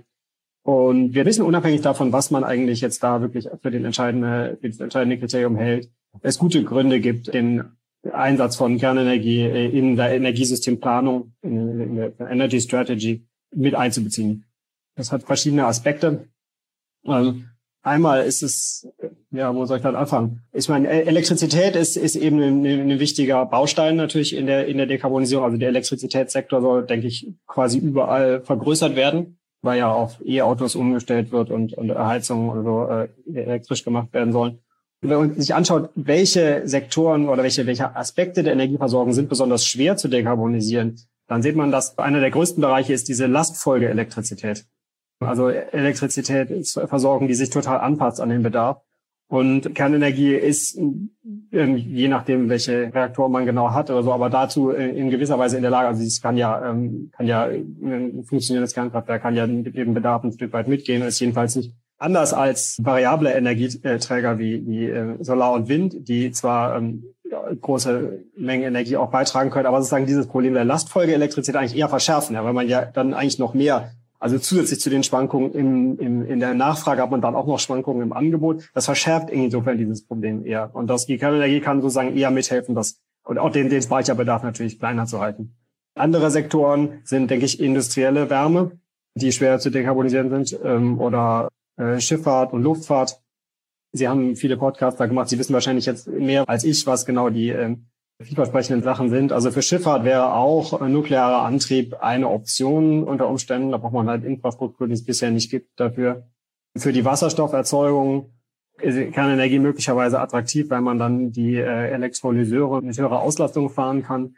Es ist sozusagen in, in der Hinsicht äh, erstmal prima facie äh, attraktiv, jedenfalls wenn man variable Erneuerbare da äh, mit hat als, als Komplement vielleicht nicht ideales Komplement, aber doch als Komplement die Kernenergie zu haben. Wieso nicht ideales Kompliment, das wissen Ihre Hörer wahrscheinlich äh, und Hörerinnen wahrscheinlich sehr gut. Aber die, die Kernenergie hat relativ hohe ähm, äh, Fixkosten, also Kapital, äh, erstmal das, das Ding zu bezahlen, ist relativ teuer und relativ geringe variable Kosten. Also was will man natürlich eigentlich möglichst dauerhaft laufen lassen. Also und grundsätzlich das könnte man auch mit Wasserstoff erzeugen, das haben wir in der Tat im Podcast mal gehabt. Aber ja. wissen Sie, bei uns wird ja immer so viel mit Ethik argumentiert. Ich nehme an, alle würden jetzt Haken dran machen an den positiven Dingen, die Sie gesagt haben. Und dann wird dem immer entgegengehalten, das Risiko des großen Unfalls, das Risiko Tschernobyl und Fukushima ja. und so weiter und so fort. Jetzt wissen wir alle, Fukushima war kein Atomunfall, sondern es war ein Tsunami. Ich glaube, es ist, glaube ich, kein einziger gestorben wegen Strahlung. Tschernobyl war es ein bisschen was anderes, aber auch da ja. scheint es gar nicht so dramatisch gewesen zu sein.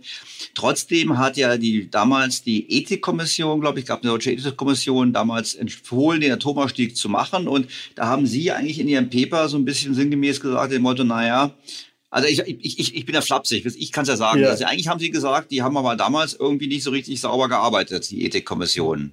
Ja, das ist geradezu grotesk, was die äh, gemacht haben. Also 2011, ziemlich direkt nach dem Fukushima-Unglück. Ich habe nur den Bericht gelesen, ich war damals nicht dabei, habe mich auch damals gar nicht so für deren Arbeit interessiert. Aber äh, in deren Abschlussbericht steht sowas äh, drin, wie ähm, dass es ja halt der einhellige Konsens quasi sei in der, in der Fachwelt, dass halt unter Umwelt- und Gesundheitsgesichtspunkten die äh, Kernenergie den erneuerbaren Energien unterlegen sei und dass soweit Emissionsziele eingehalten werden, auch noch für die fossilen, also Kanada gegenüber fossilen, gegenüber fossilen Energien gelten würde. Das belegen, sie geben dann keine einzige Quelle an. Ich meine, sie hätten wahrscheinlich irgendwelche von irgendwelchen Umweltorganisationen auch gefunden dafür. Aber ähm, das ist einfach nicht in, in der, mit der Fachliteratur gedeckt. Also das stimmt einfach nicht. Wenn man so einen gesellschaftlichen Diskussionsprozess gestalten möchte, ja. aus Ihrer, aus Ihrer Fachexpertise heraus war meine Frage, wie gestaltet man so einen? Das können Sie zu mir sagen, das ist nicht meine Fachexpertise, stellte, dann ja. sage ich das, dann stelle ich mir die Frage einfach raus. Und ich war so ein bisschen, wenn man sich mit so philosophischen Fragen ja beschäftigt, hätte ich halt vermutet, dass man ja. ja nicht nur selber philosophiert, sondern dass man auch darüber nachdenkt, wie die philosophische Überlegung dann in die Breite getragen werden kann. Ja, naja, also man kann auf jeden Fall äh, eigentlich die, die Kernenergie ganz gut über Umweltfragen ausgerechnet äh, motivieren. Und das ist, denke ich, noch ein bisschen, ähm, naja, unterbelichtet auch in den Medien. Das halt, äh, wenn man sich so Metriken anschaut, nach denen man äh, Formen der Energieerzeugung beurteilen kann, die man auch ganz gut grafisch darstellen kann, dann sieht eigentlich die Kernenergie gleich relativ gut aus. Also weil sie halt einen ziemlich geringen Materialverbrauch hat und Landfußabdruck. Äh, und dann auch noch der Speicherbedarf ziemlich gering ist. Also das versuchen jetzt auch die Kernenergiebefürworter natürlich äh, total ähm, unterzubringen. Und das hat auch viele überzeugt. Und ich glaube, wenn der Aspekt dieser Verbindung pro Umwelt, pro Kernenergie ist eigentlich eine ganz schlüssige Verbindung. Wenn das mehr durchdringt, das kann nochmal, denke ich, was verändern. Doch nicht nur die EU ist unter Druck, nein, auch die USA werden angegriffen, zumindestens mit Blick auf die Stellung des Dollars. Nachdem wir bereits im ersten Halbjahr die Thesen von Soltan Posa im Podcast mit dem Titel Der absolute Wirtschaftskrieg besprochen haben, ging es in Folge 202 nochmals genauer um den Angriff auf den Dollar. Die Fragen waren, was wird aus dem US-Dollar in einer multipolaren Welt? Was wären die Folgen eines möglichen Bedeutungsverlustes? Was wäre die zukünftige Rolle des US-Dollars im Weltfinanzsystem, wenn nicht mehr diese dominante Rolle da ist? Und natürlich auch die Frage, wie geht es weiter angesichts der Rekordverschuldung der USA und den neuen Allianzen in der Welt. Das ist sicherlich ein Thema, was uns auch in den kommenden Jahren immer wieder mal beschäftigen wird.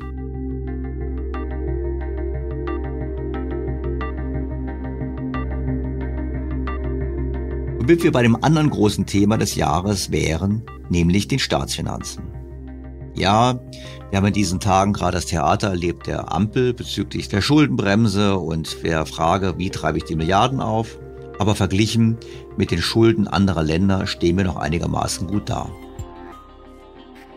Die Staatsschulden, aber auch die Privatschulden wachsen in immer größere Dimensionen.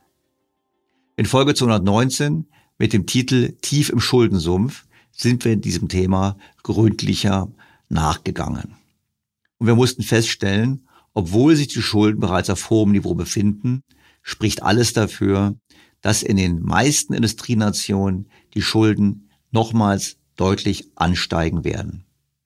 Und wie gesagt, obwohl Deutschland relativ gut dasteht mit Blick auf die Verschuldung, müssen wir ganz klar sehen, uns werden die Folgen von Schuldenproblemen und Schuldenkrisen in anderen Teilen der Welt trotzdem erheblich treffen.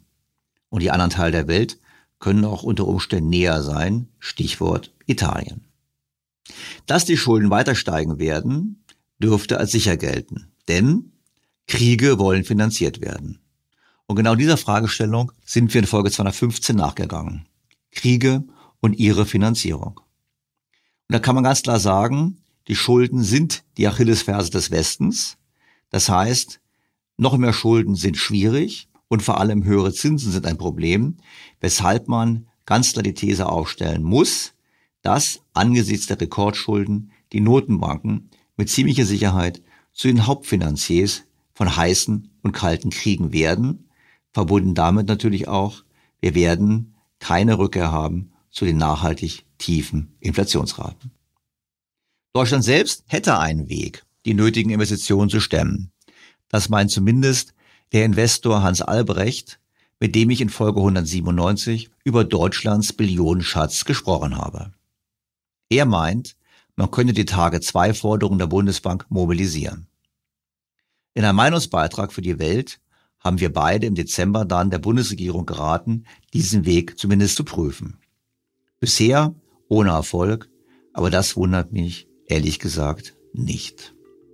So oder so bleiben die Tage 2 Forderungen ein relevantes Thema und Hans Albrecht hat überzeugend dafür plädiert, gründlicher hinzuschauen. Herr Albrecht, Sie sind mir aufgefallen, weil Sie haben seit Jahren eigentlich kämpfen Sie. Sie kämpfen für deutsche Vermögen. Und zwar Stichwort Tage 2. Jetzt haben Sie sogar ein Buch dazu geschrieben, wo Sie gesagt haben, mit dem bekannten Titel, also mit dem guten Titel, so schaffen wir das, wo Sie gesagt haben, wir haben diesen unglaublichen Schatz, diese Tage 2 Forderung, wir müssen daraus was machen. Ich persönlich habe ja in einigen Podcasts schon gezeigt, da gibt es auch Risiken. Ich erinnere daran, ich hatte Dr. Ingo Sauer zu Gast, der über die Bilanz der Bundesbank gesprochen hat, gesagt hat, Mensch, dieses Tage 2, das ist ein großes Risiko. Andere wiederum sagen, Martin Helwig ist ja auch unbekannter, sagen, ach, das spielt gar keine Rolle. Hans-Werner Sinn sagt, das spielt eine große Rolle. Vielleicht beginnen wir mal ganz kurz damit und sagen, vielleicht können Sie uns noch mal erklären, was ist eigentlich Tage 2? Ja, das mache ich gerne. Und ich möchte vielleicht vorher noch auf eins hinweisen. Die Frage ist wirklich sehr entscheidend, denn das gibt ja hier sehr unterschiedliche Sichtweisen noch über das hinaus, was Sie sagen. Also die Deutsche Bundesbank, die bilanziert ja Target mit, ich glaube, mittlerweile über 1200 Milliarden als ja. werthaltiges Asset in ihrer Bilanz. Das macht über 50 Prozent der Bilanz der Bundesbank aus mittlerweile. Also da reden wir schon von wesentlichen Dingen, wohingegen die damalige Wirtschaftsweise und jetziges Direktoriumsmitglied der EZB, Isabel Schnabel, ja zu Protokoll des Finanzausschusses des Deutschen Bundestages behauptet hat, Target haben Barwert von Null. Und einer von beiden kann ja nur Recht haben. Also wenn Frau Schnabel recht hat, dann müsste man eigentlich den gesamten Vorstand der Bundesbank der letzten zehn Jahre wegen der größten jemals in der Geschichte der Menschheit durchgeführten Bilanzbetruges einsperren. Und wenn das nicht der Fall ist, muss man natürlich Zweifel an der Kompetenz von Frau Schnabel haben. Um das beantworten zu können, muss man vielleicht einfach nochmal sich vergegenwärtigen, wie Target eigentlich überhaupt entsteht. Genau. Ich habe in meinem Buch dafür ein ganz, ganz einfaches Beispiel. Da habe ich einen Fischer aus Mykonos, Alexis heißt er, glaube ich, im Buch, und der hat seinen Fischkutter umgebaut und dann hat er zehn Jahre lang im Schweiße seines Angesichts Touristen von Mykonos nach Delos hin und her geschippert. Und nun hat er 100.000 Euro auf dem Konto. Und dann überlegt er sich, davon möchte ich mir einen Mercedes kaufen. Nicht unbedingt zum Fahren auf Mykonos, aber zum Parken. Und da geht er zu seiner Bank, Trapeziki Mykonos, und sagt, schick doch mal bitte 100.000 Euro zu Mercedes und nimm die von meinem Konto. Das macht die Bank auch, belastet sein Konto. Und dann nimmt sie aber keinen Koffer und trägt ihn nach Stuttgart zu Mercedes, sondern sie sagt natürlich zu ihrer Bank, der griechischen Nationalbank, belastet doch mal eben unser Konto bei euch und schick 100.000 Euro zu Mercedes. Und das machen die. Und dann nehmen die wiederum auf keinen Koffer der griechische Nationalbank, denn die sagt zu ihrer Bank, der Europäischen Zentralbank, belaste doch mal eben unser Konto mit 100.000 Euro und schickt die weiter zu Mercedes. Jetzt schuldet also die griechische Nationalbank der EZB 100.000 Euro. Die EZB nimmt auch keinen Koffer, sondern die sagt zu einem ihrer Eigentümer, der Bundesbank, pass mal auf, belaste doch mal eben unser Konto bei euch und schickt das Geld weiter zu Mercedes. Macht die Bundesbank, jetzt schuldet die EZB der Bundesbank 100.000 Euro und das ist der sogenannte berühmte Target-Haben-Saldo. Die Bundesbank wiederum nimmt auch keinen Koffer in die Hand, sondern die sagt zu einer der Geschäftsbanken in Deutschland, sagen wir mal der Deutschen in Stuttgart, ja, belaste doch mal eben unser Konto und schreib 100.000 Euro Mercedes gut. So, jetzt hat Mercedes 100.000 Euro auf seinem Konto. Das ist Giralgeld, damit kann Mercedes machen, was er will. Die Deutsche Bank hat eine Einlage bei der Bundesbank. Manche Leute sagen, die haben da zu viele Einlagen. In weiten Teilen stimmt das gar nicht. Das sind nur Gegenbuchungen von Target halt. Ja. Und Mercedes hat jedenfalls das Geld am Konto und Alexis hat seinen Mercedes auf Mykonos. Das war also aus Sicht der beiden Individuen, Mercedes und Alexis, kein Kreditgeschäft. Ja? Mercedes hat das Geld, Alexis hat den Mercedes, alles gut. Und das Tragische ist, dass das aus der nationalen deutschen Sicht ganz anders ist. Weil aus nationaler deutscher Sicht haben wir ja Mercedes geliefert. Und was haben wir dafür? Eine Forderung der Bundesbank gegen die EZB. Von der Frau Schnabel sagt, die sei nichts wert. Das stimmt aber nicht. Und das kann man an folgendem Beispiel sehen. Also Mercedes könnte jetzt ja zum Beispiel sagen, was machen wir denn mit den 100.000? Ah, wir brauchen Geld für, äh, wir brauchen Olivenöl für unsere Kantine. Und dann kaufen die in Griechenland für 100.000 Euro Olivenöl. Das Olivenöl wird geliefert, das Geld fließt auf dem gleichen Weg zurück, alles wieder ohne Koffer. Die Tagezeiten, die sich aufgebaut haben, werden ausgeglichen und am Ende dieser Transaktion steht nirgendwo mehr irgendein Saldo, weder bei den Griechen ein Sollsaldo noch bei uns ein Habensaldo, sondern die Griechen haben den Mercedes und wir haben das Olivenöl. Das war ein ausgeglichener Handel. Das muss Mercedes auch nicht selber machen. Ja, Mercedes kann ja zum Beispiel sagen, ja, wir wissen gar nicht, was wir machen. Wir bezahlen jetzt erstmal unseren Kantinenbetreiber damit. Und dann sagt der Kantinenbetreiber, ja, ich brauche aber Olivenöl und schickt das Geld auf diesem gleichen Wege umgekehrt wieder nach Griechenland und dann kriegt der das Olivenöl. Das kann also weitergereicht werden an wen auch immer. Und wenn das nicht passiert, dann können auch Banken das ausgleichen. Und das ist am Anfang immer passiert. Also am Anfang, damit meinen Sie am Anfang der Eurozone? Anfang der Eurozone, genau. Hm? Da hat also, da sind ja jetzt 100.000 Liquidität bei Trapezzi Mykonos abgeflossen. Und dann ruft die, jetzt mal sinnbildlich gesprochen, im Interbankenmarkt an und sagt, hallo, hier Trapezzi Mykonos und sind gerade 100.000 Euro Liquidität abgeflossen. Und die Deutsche Bank Stuttgart, die zufällig auch im Call ist, ach, das ist ja toll, wir haben gerade 100.000 zu viel, wir leihen die euch zurück. Schließt das Geld auf dem gleichen Weg wieder zurück. Die Targetkonten sind wieder ausgeglichen. Aber nun hat die Deutsche Bank in Stuttgart eine Forderung gegen Trapezzi Mykonos. Das heißt, Deutschland ist immer noch nicht bezahlt worden. Wir haben jetzt bloß statt einer Bundesbankforderung gegen die EZB eine Forderung von einer unserer Geschäftsbanken gegen eine Geschäftsbanken dort. Das Interessante dabei aber ist, dass durch diese Überweisung natürlich das Zentralbankgeld, also die Forderung der Bundesbank gegen die EZB, auf magische Weise wieder zu Giralgeld wird, weil das ist jetzt nämlich eine Forderung der Deutschen in Stuttgart gegen Trapeziki Mykonos. Die hat das wieder bei sich auf dem Konto und kann damit machen, was man will. Man kann also durch einfache Überweisung dieses Zentralbankgeld wieder zu Giralgeld machen. Und das ist am Anfang auch immer passiert. Ja, die haben sich immer das Geld zurückgeliehen und dadurch war dann Target immer wieder null. Und irgendwann hat das aufgehört. Da haben plötzlich die Banken nicht mehr genug Geld zurückgeliehen, um das auszugleichen. Und so entstanden dann die Target-Haben-Salden. Ja gut, es ist nicht irgendwann, es hat ja dann aufgehört, als die Banken angefangen haben zu zweifeln daran, dass sie Geld zurückbekommen. Genau, Herr Dr. Stelte. Das ist nämlich genau der Punkt. Also zunächst mal muss man eins noch mal kurz festhalten, wenn die Deutsche Bundesbank dann früher gesagt hat, na gut, das ist ja wieder ausgeglichen aus meiner Bilanz, aus meinem Sinn.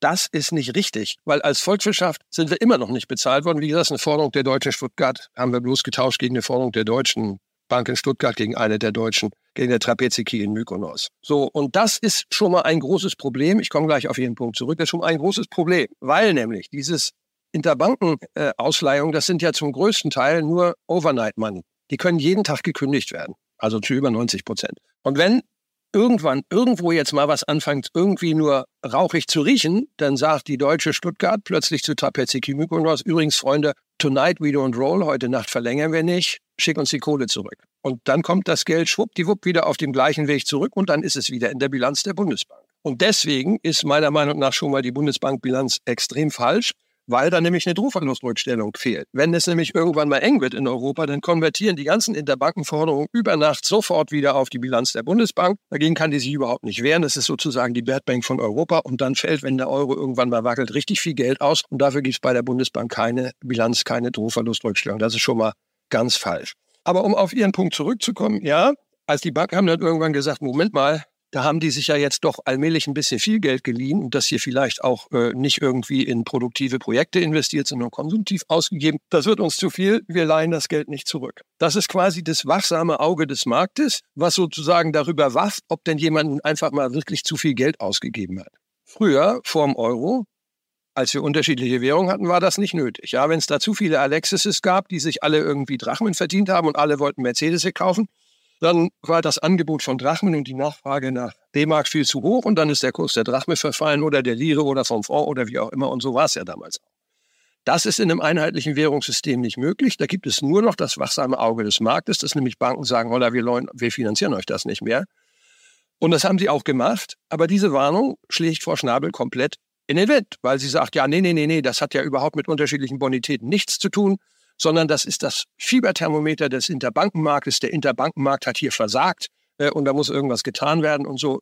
In Wirklichkeit ganz andersrum. Das ist nicht das Fieberthermometer des Interbankenmarktes, sondern es ist das Fieberthermometer des Überkonsums. Der früher durch Währungsverfall offenbarend geworden wäre und hier eben nur durch das Ansteigen von Tagesalden überhaupt noch gezeigt werden kann. Vielleicht gehen wir das mal durch, weil bis jetzt ist ja so, also wir haben jetzt mal verstanden, was es ist. Wir haben verstanden, dass eigentlich ist ein Vermögenswert. Wir sollten Vermögenswert besser managen. Dann wird immer gesagt, es geht nicht. Dann haben sie gesagt, es geht schon. Wir müssen nur überweisen. Und dann sagen sie sogar noch, wie wir können auch es im Inland verwenden. Vielleicht gehen wir das mal Schritt für Schritt mal durch, damit wir es ein bisschen verstehen können. Also erster Schritt, Sie haben so am Rande gesagt, also wie kann ich es mobilisieren? Ich kann es nach Griechenland überweisen, Olivenöl kaufen oder ich überweise es nach Paris, haben Sie gesagt, das Beispiel, und lege es dort an. Ja, also ich würde das vielleicht machen, weil da gibt es... Vielleicht gehen wir es mal Schritt für Schritt durch, damit wir es ein bisschen besser verstehen. Was ich jetzt vorschlage, ist, wir gründen einen German Future for Europe Fund, der also in Europa alles Mögliche Gute tut. Der Fonds, der gehört zu 49 Prozent der Bundesrepublik Deutschland und zu 51 Prozent der deutschen Wirtschaft. Kommt ihm bekannt vor, ne? Und der leiht sich dann am Markt Geld, was er machen kann, weil die Bundesrepublik Deutschland garantiert die Anleihen, die dieser Fonds begibt. Sagen wir mal jetzt eine Milliarde, ja? So. Deutsche Banken kaufen im Prinzip diesen Bond an und eine Sekunde später drehen die sich um und verkaufen im Rahmen der Sekundärmarktpflege äh, diesen Zettel an die Bundesbank. Die Bundesbankbilanz hat sich jetzt also um eine Milliarde verlängert. Wir haben Geld gedruckt, ja? Dann nimmt der Fonds dieses Geld und überweist es auf ein Geschäftskonto nach Frankreich. Dadurch fließt es durch Target durch und Tagezeiten bauen sich in der Höhe von genau einer Milliarde wieder ab. Mhm. Damit ist die Bundesbankbilanz so lang wie vorher. Wir haben also kein Geld gedruckt, sondern wir haben lediglich unser redlich verdientes Geld, die Gegenleistung für unsere Exporte, im Prinzip getauscht in Giralgeld, mit dem wir machen können, was wir wollen. Und schon Paris aus. Ganz, ganz kurz, präzise gesagt. Der Target vor, die Bilanz der Bundesbank ist, sagen wir mal, 2000. Mhm. Wir haben davon 1200 das Target, 800 das anderes. Ich mache mal mhm. ganz simpel. Ja. Dann würde die, die Targetzahl auf 1199 sinken. Mhm. Und die andere Zahl wird auf 801 hochgehen, genau. weil wir eben dann eine Anleihe haben drin, wenn eine Milliarde von diesem gerade gegründeten privatwirtschaftlich organisierten, mhm. staatlich garantierten Investitionsfonds der Bundesrepublik Deutschland in der Welt. Genau. Die Bundesbank macht also etwas, die finanziert im Prinzip ihre eigenen Banken, weil sie ja diese Anleihen da von den Banken kauft. Das ist ihre Aufgabe, anstatt sozusagen die EZB zu finanzieren. Ja? Und mit dem Geld in Paris können wir machen, was wir wollen. Ja, das können wir also äh, irgendwie Autobahnen in Frankreich für machen, äh, bauen. Dafür können wir auch äh, Produktionsanlagen in Produktivität in Afrika investieren. Wir können auch in Deutschland Ausgaben tätigen. Da müssen wir es bloß nicht wieder zurück auf dem gleichen Wege, sondern überweisen wir es über London und dann nach Deutschland, also über Swift und nicht über Target. Dann baut sich Target auch nicht auf. Wir lassen das immer als Giralgeld und machen es nicht zu Zentralbankgeld. Wir können damit machen, was wir wollen. Wir können den Wumms bezahlen, den Doppelwumms, die Gaspreisbremse, äh, den Mietendeckel, alles, was wir wollen. Freibier für alle zur Not, ja?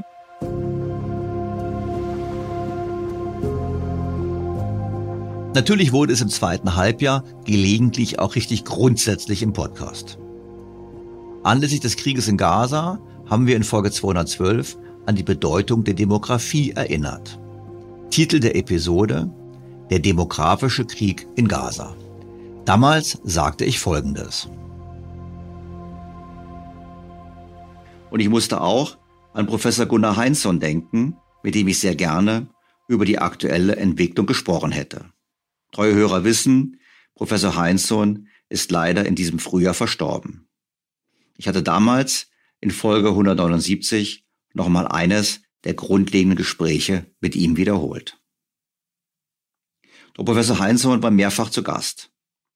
Schon in einer früheren Folge, der Nummer 104, haben wir über die demografische Überforderung gesprochen. Dabei ging es um die Frage, welche Macht Demografie hat für Krieg und Frieden, für die wirtschaftliche Entwicklung. Vor allem ging es darin auch um die sich aus der demografischen Entwicklung ergebenden Herausforderungen. Wenn man den Gazastreifen gesehen hat und wenn man wie ich die Westbank besucht hat, dann fragt man sich, wie kann es eigentlich sein, dass über Jahre hinweg, über Jahrzehnte hinweg Milliarden an Euro und Dollar aus der ganzen Welt in diese Gebiete geflossen sind, ohne dass die Gebiete wirtschaftlich vorangekommen sind. Dann fragt man sich, angesichts von Arbeitslosigkeit und Perspektivlosigkeit, weshalb dort trotz dieser fehlenden Perspektive die Geburtenraten so hoch sind. In einem Vortrag im Jahr 2012 hatte Gunnar Heinze die Zahlen nochmals aktualisiert und dabei auch die Zahlen für Palästina und den Gazastreifen genannt. Und diese Zahlen sind interessant, um nicht zu sagen erschreckend. Gunnar Heinzson blickt auf den sogenannten Kriegsindex. Was meint er damit? Er schaut dabei auf das Verhältnis der Männer im Alter von 15 bis 19 Jahren zu den Männern im Alter von 55 bis 59 Jahren. Seine These ist, wenn es viele junge Männer gibt, relativ zu alten, dann drohen Konflikte, Terror, Bürgerkrieg einfach deshalb, weil die Jungen keine Perspektiven haben. Deutschland ist demzufolge ein friedliches Land, denn schon 2012 lag dieser Kriegsindex bei 0,8. Klartext, auf 100 alte Männer kamen 80 junge Männer. Das nennen wir halt das demografische Problem. In Israel sah das besser aus, aber keineswegs problematisch. Der Wert lag im Jahr 2012 bei 1,7. Heißt, auf 100 alte Männer folgen 170 junge Männer. Dramatisch ist der Wert in Palästina. Dort ist der Wert 6. Auf 100 alte Männer folgen 600 junge Männer. Damit weist Palästina einen der höchsten Kriegsindizes der Welt auf. Und diese Zahl und dieser Eindruck deckt sich durchaus auch mit den sonstigen Beobachtungen. Heinzson sagte konkret Folgendes. Der Konflikt geht weiter, weil Weltsozialhilfe Palästina den demografischen Sieg über Israel beschert hat. Gaza springt von 240.000 Menschen im Jahr 1950 auf knapp 1,6 Millionen im Jahr 2010. 2006 gibt es nur 640.000 jüdische Knaben unter 15 gegen 1,12 Millionen arabische unter 15 in der Westbank, im Gazastreifen und in Israel. Ja, es mag uns politisch unkorrekt erscheinen, das Thema der Demografie so anzusprechen. Aber wir müssen es tun. Denn viel spricht dafür, dass diese demografische Entwicklung der entscheidende Treiber für das ist, was wir dort erleben. Die Hamas profitiert in verschiedener Hinsicht von dieser Entwicklung. Zum einen treibt die Unzufriedenheit, die Perspektivlosigkeit der jungen Menschen in die Arme der Terroristen. Hinzu kommt auch, dass man viele Opfer verkraftet, viele Opfer für die Fernsehkameras der Welt verkraftet und dass man damit auch die westliche Öffentlichkeit entsprechend beeinflussen kann. Es ist traurig, wir werden in den kommenden Tagen furchtbare Bilder aus Gaza sehen, es wird Diskussion geben, dass Israel hier unverhältnismäßig vorgeht, aber das ist eben Bestandteil der Strategie. Also die Strategie in einem, wie ich es formulieren würde, nein, wie Gunnar Heinzson es formuliert hätte und auch hat, in einem demografischen Wettrüsten. Wir müssen anerkennen, und das ist bitter und furchtbar, dass Menschenopfer angesichts der Fülle an Menschen, die zur Verfügung stehen, in Anführungsstrichen, für die Hamas ganz klar Bestandteil der Kriegsführung sind. Heinzson hat das damals auch ganz klar gesagt. Er hat gesagt, Israel tut alles, um den Verlust an eigenen Soldaten zu minimieren. Sie haben nämlich wenige. Und die Hamas hat viele und ist entsprechend, Anführungsstriche, großzügig, Anführungsstriche Ende. Und damit kommen wir zu einem, wie ich finde, bitteren Ausblick. Wir haben es in Afghanistan gesehen. Erst musste es Russland erleben und dann der Westen. Selbst die modernste und hochgerüstetste Armee der Welt kann nicht dauerhaft gegen einen demografisch überlegenen Gegner durchhalten. Vor dieser Herausforderung, gegen einen demografisch überlegenen Gegner anzukommen, steht nun auch Israel. In Afghanistan liegt der Kriegsindex seit Jahren über sechs. Im Gazastreifen ist das genauso. Wenn Israel jetzt wirklich in den Häuserkampf geht, wie wir das den Medien entnehmen können, ist nicht sicher, dass Israel diesen gewinnt oder auch von dem Hintergrund des öffentlichen Drucks durchhalten kann. Ein ganz anderes Thema beschäftigte uns in Folge 217. Angesichts der Bemühungen der US-Justiz, die Marktmacht der großen Internetkonzerne zu beschränken, haben wir auf die Geschichte des Kartellrechts in den USA geblickt. Wie wichtig funktionierender Wettbewerb ist und weshalb dem Staat eine enorme Bedeutung zur Sicherung der Marktwirtschaft zukommt, hat dann im Gespräch Professor Justus Haukapp erläutert. Titel der Folge Gegen Monopole. In Folge 214 gab es dann eine Premiere. Zum ersten Mal hatte ich einen Träger des Alfred Nobel Gedächtnispreises für Wirtschaftswissenschaften zu Gast. Sir Angus Deaton von der Princeton University hat erklärt, dass die Ökonomen eben zu sehr nur aufs Geld achten und andere soziale und gesellschaftliche Indikatoren vernachlässigen. Ein, wie ich finde, nachdenklich machendes Gespräch, wo wir eben gesehen haben, ja, Geld ist nicht alles, wir müssen auch andere Wohlstandsindikatoren berücksichtigen. I don't regret having been an economist. Ich bereue es nicht, Ökonom gewesen zu sein, aber ich denke an viele Konzepte in der Vergangenheit, an die mein Berufsstand geglaubt hat, mich eingeschlossen. Und tatsächlich glaube ich an die Dinge, die ich kritisiere. Ich glaube, wir haben Dinge, die wir ignoriert haben und Dinge, die wir nicht hätten ignorieren sollen. Wir haben den Fokus zu stark verengt. Wir haben uns zu sehr ums Geld gekümmert, was Ökonomen ebenso tun. Wir waren zu sehr auf Effizienz bedacht. Wir haben uns zu sehr um die Preise gekümmert, nicht genug um die Menschen.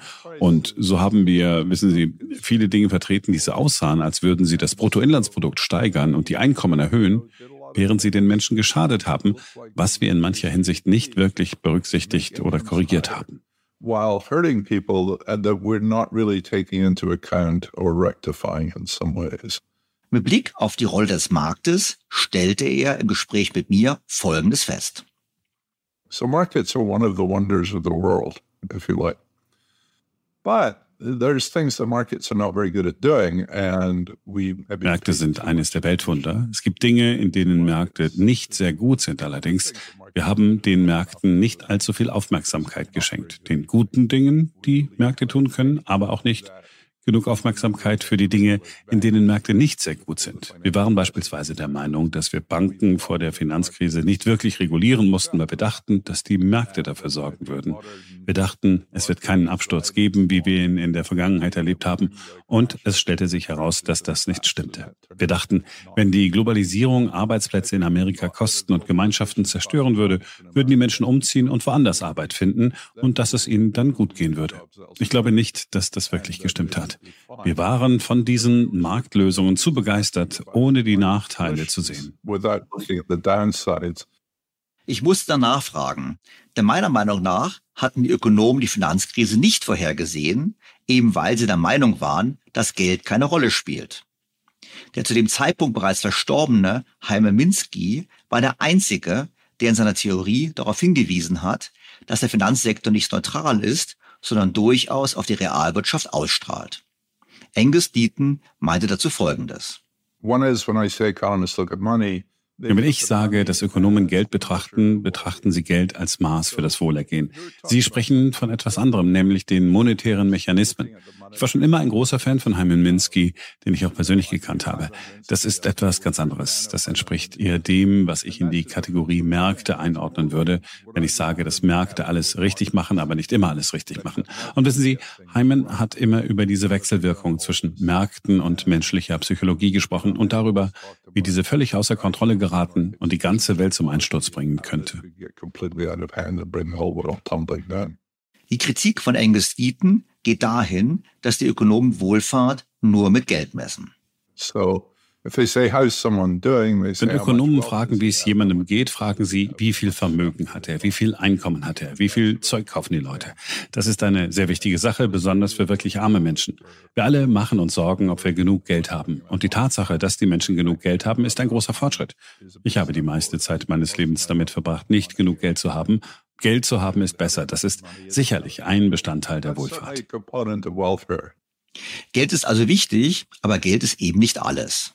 Dieten macht das konkret fest an einigen sozialen Missständen in den USA, wie beispielsweise der sinkenden Lebenserwartung.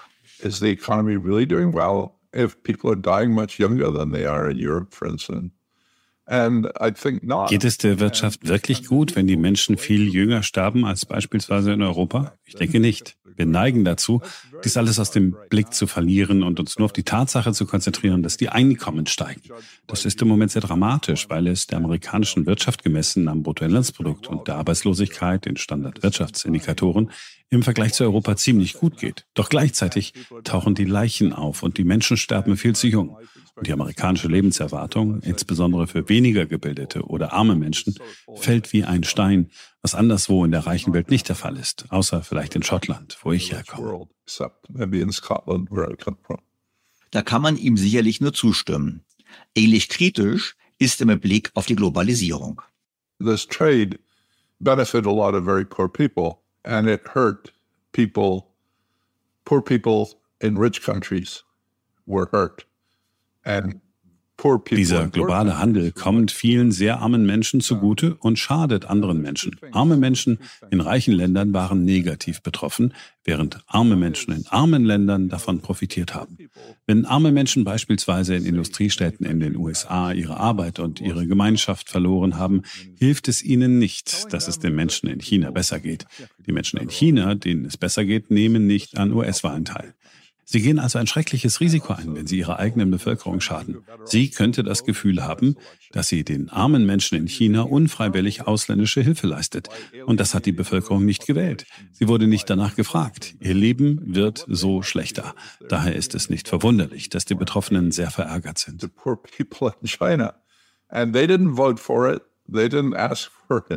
And their lives are being hurt by this. So it's not surprising that they're very resentful. Ein weiterer Höhepunkt war für mich ohne Zweifel die Folge 216 mit dem Titel Der Irrtum der Planwirtschaftler. Daran gehen wir dem Hang der Politik nach, immer mehr auf staatliche Steuerung zu setzen. Mit der politischen Begründung, nur so könne die gewünschte Transformation der deutschen Wirtschaft gelingen und Wohlstand und Arbeitsplätze erhalten bleiben. Dass das nicht so funktionieren wird, macht Professor Konrad Wetzger klar. Er hat nämlich Planwirtschaft persönlich erlebt, als Direktor des Ökonomischen Forschungsinstituts der Staatlichen Plankommission der DDR. Dieses Institut, Sie haben ja dann einen Einblick bekommen in die zehn Jahre, wie Planwirtschaft funktioniert. Also ich habe keine Ahnung. Wie hat das denn funktioniert und welchen Input haben Sie da geliefert? Es sind ja zwei verschiedene Fragen. Wie es funktioniert hat, ist ein weites Feld. Also wie das die Planwirtschaft funktioniert hat. Wir als Institut und meine Abteilung haben eigentlich den Plan nachgerechnet. Und wenn große Verzerrungen waren, wenn beispielsweise im Maschinenbau gewaltige Zuwächse geplant wurden, aber bei Gusseisen, Koks und Stahl und Stahlimporten nicht, dann haben wir die Planer in der Plankommission darauf hingewiesen, dass hier etwas nicht stimmt. Oder wenn in einem Export nach dem Westen ein sehr sensitives Gebiet immer, mehr Importe aus dem Westen drinsteckten, dann konnten wir das durchrechnen und konnten den Planern sagen, das ist vollkommen falsch, denn dadurch wird unsere Devisenbilanz nicht gestärkt. Oder noch ein letztes Beispiel, Honeckers Lieblingskind war ja das Wohnungsbauprogramm. Wir haben dann 88 gesagt, wenn das weiterfährt, das Wohnungsbauprogramm, dann sind wir 95 als DDR-Wirtschaft am Ende, so haben wir gerechnet. Die Methodik der Berechnung ist auch wieder ein weites Feld. Also die Überschrift ist Input-Output-Analyse. Der Leontiev hat ja dafür den Nobelpreis bekommen mit seinem 15x15-Modell. Und wir haben das mit unvorstellbaren 600 mal 600 Erzeugnissen gerechnet. Die Zahlen bestanden eigentlich darin, den Direktverbrauch beispielsweise von Roheisen zu Rohstahl als Koeffizienten darzustellen und das für 600 Erzeugnisse. Was sind die Vorstufen, die gebraucht werden, um sie zu produzieren? Und wenn man dieses Gebilde invertiert hat, wusste man genau, was im Endprodukt für Vorprodukte drin sind. Ich saß beim Invertieren neun Stunden lang und bin fast erstickt im Rechenzentrum, weil eine 600 mal 600 Matrix zu invertieren mit den damaligen Rechenmitteln eine riesen Herausforderung war. Und da die DDR in ihrem Wahn, dass der Westen sie sofort attackieren würde und die Daten abschöpfen würde, dieses Rechenzentrum hinter meterdicken Mauern aufgebaut hatte. Ohne Belüftung war das eine Herausforderung. Aber letztendlich war man dann froh, wenn man am Morgen der durchwachten Nacht die Ergebnisse hatte. Und das hat Spaß gemacht. Das hat aber nicht viel mit der klassischen Planwirtschaft zu tun, weil wir im Prinzip ein ganz spezielles, klein geschnittenes Gebiet waren. Und eigentlich haben wir uns alle beneidet, weil wir vollkommen aus der Ideologie und aus dem Voluntarismus der Planung raus waren. Wir haben einfach gerechnet. Aber jetzt nochmal zum Verständnis. Also es wurde erst geplant, dann haben Sie gerechnet, haben gesagt, was ihr euch da geplant habt, das ist nicht konsistent und habt es denen zurückgespielt und haben die neu geplant oder wie muss man sich das vorstellen? Man muss sich so vorstellen, dass man in 90 Prozent der Fälle nicht auf uns gehört hat. Aber wir haben den Plan, der über fünf Ebenen von oben nach unten erarbeitet wurde, für die 600 wichtigsten Produkte durchgerechnet. Und es konnte sein, dass einfache Fehler drin waren, wenn zu viel Rohstahl gebraucht wurde und zu wenig Roheisen oder Elektrostahl oder sonst was dabei war. Das hat man dann sofort eingesehen. Und wenn wir aber gesagt haben, im Wohnungsbauprogramm sind zu viel Importe, was nicht ganz stimmt, Importe aus dem Devisengebiet, dann hat man gesagt, nein, Politik geht vor die Ökonomie. Wir ziehen das Wohnungsbauprogramm durch. Also bei sensitiven Fragen hat man aber uns nicht gehört. Bei mehr arithmetisch formalen Zusammenhängen hat man durchaus den Plan auch auf Grundlage unserer Berechnung korrigiert. War denn der Plan in irgendeiner Art und Weise nützlich oder war das im Prinzip nur ein Riesenbeschäftigungsprogramm für viele Rechner und Bürokraten, aber eigentlich keinerlei praktische Relevanz? Der Plan hatte eigentlich die meiste praktische Relevanz von allen Wirtschaftsinstrumenten in der DDR und vor allem, und das klingt absurd, der Naturalplan, der Plan nach Produkten. Und von den Produkten wurden ungefähr 300 direkt von der Plankommission bilanziert und die Pläne aufgestellt, vielleicht 700 durch die Ministerien und dann 3000 durch die Gruppe NATO. Es gab ja diese, diese Hierarchie von fünf Stufen. Ganz oben schwebten Honegger und der berühmte Herr Mittag als Politbüroleute. Die hatten eine riesen Abteilung. Unter der stand die Plankommission, unter der standen, auch das ist eine obstruse Zahl, 20 Ministerien, die was mit der Wirtschaft zu tun hatten. Und darunter standen so 130, 160 Kombinate. Das war die Hierarchie und die wurde natural von oben nach unten geplant. Und es ging das Gerücht, dass sich der Herr Mittag als Pilot einordnete, der am Cockpit sitzt und die Wirtschaft über diese Naturalzahlen regiert. Wobei, da es kein Markt, kein Angebot-Nachfragemechanismus, keine marktgerechten Preise gab, da das, der ganze Handel mit dem Osten ein Bartercharakter war. Also wenn die Ungarn gesagt haben, ihr kriegt 20 Busse, dann haben die DDR-Leute gesagt, wir bekommt ihr drei Textilmaschinen, also ohne dass das Geld eine Rolle gestand hat.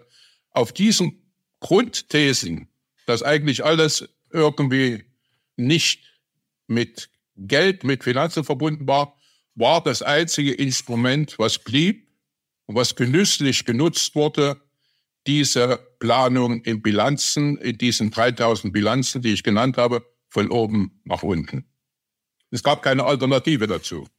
Jetzt haben Sie ja die Planwirtschaft erlebt. Ich meine, Sie haben da nachgerechnet, aber Sie waren ja Bestandteil des Planungsprozesses. Glauben Sie, dass Planwirtschaft funktionieren kann? Also Jetzt könnte man zum sagen, man muss heute nicht mehr 20 Stunden in einem unklimatisierten Raum sitzen, wenn was gerechnet wird. Heute ist die Rechenleistung viel größer. Und gleichzeitig könnte man ja auch sagen, naja gut, vielleicht gibt's ja auch bessere Leute an der Spitze. Also machen wir mal das Modell, es gibt ganz viel mehr Rechenkapazität und wir haben mal den Traum von dem weisen Diktator, der die Wirtschaft wirklich steuert. Ist sowas möglich oder sagen Sie, das ist so kompliziert, es ist eigentlich nicht möglich, eine Planwirtschaft erfolgreich zu machen? Ich liebe diese Frage, weil das wirklich eine offene Frage ist. Ich denke nicht im Kleinen bei den Preisen für Friseure und bei den Preisen an der Bar in, in Leipzig oder Berlin, dass man da die Marktmechanismus ausschalten kann. Aber, und ich denke auch nicht, dass es den perfekten Diktator oder Autokraten geben kann, der die Planung so in den Griff bekommt, dass das zum Optimum führt. Aber ich kann mir vorstellen, das klingt jetzt wie eine Phrase, dass in 50, 60 Jahren auf Grundlage der künstlichen Intelligenz die Marktmechanismen ausgeschaltet sind, dass es vielleicht in Peking oder in Los Angeles zwei große Schreibtische gibt, die den Markt vor sich herantreiben. Wie das genau aussehen wird, weiß ich nicht. Aber wenn man in der Lage ist, alles durch Szenarien äh, durchzurechnen, wenn man klare Ziele hat, dann könnte es sein, wie beim Schach, als Kasparov sagte, er spielt nie mehr gegen einen Computer, weil der alles durchspielen kann. Da kann ich mir vorstellen, dass es die zwei Schreibtische gibt, die den Markt vorausschauen können und damit auch beeinflussen können und dann auch die globale Wirtschaft entscheidend bestimmen können. Heute ist es ja noch so, dass die Simulierung des Wetterberichtes exakter ist als die Simulierung der Wirtschaft. Aber ich glaube, das könnte sich in 50, 60 Jahren umkehren, einfach weil die Informationen da sind und die Rechenkapazitäten da sind und vielleicht auch die Abhängigkeiten auf den Weltmärkten äh, klarer sind. Das kann ich mir vorstellen, aber ich kann mir nicht vorstellen, dass subjektiv jemand, weil er es will oder weil er Autokrat ist oder weil er Diktator ist, in die Lage kommt, bezogen auf fünf Jahre, kurzfristig vielleicht in Militärsituationen oder sonst was, auf fünf Jahre durch eine zentralistische Planung ein wirtschaftliches Optimum zu erzielen. Das glaube ich nicht. Aber die künstliche Intelligenz ist für mich ein ganz großes Fragezeichen. Wenn die simulieren, simulieren, simulieren oder durchrechnen, durchrechnen, durchrechnen, dann weiß ich nicht, was dabei herauskommt. Ob man dann auf den Markt mit seinen Angebot- und Nachfragemechanismen so hat wie heute, das war nicht zu bezweifeln. Und last but not least, in einer Folge ging es ausnahmsweise mal um Geldanlage. Viele Hörerinnen und Hörer hatten gefragt, habe ich gesagt, okay, wir schauen uns den Immobilienmarkt mal an, um zu prüfen, ob Immobilien denn als Geldanlage taugen. In Folge 206 mit dem Titel Volles Risiko haben wir eher ein skeptisches Fazit gezogen. Immobilien sind keineswegs ein sicheres Investment. Zweifel sind hier durchaus angebracht.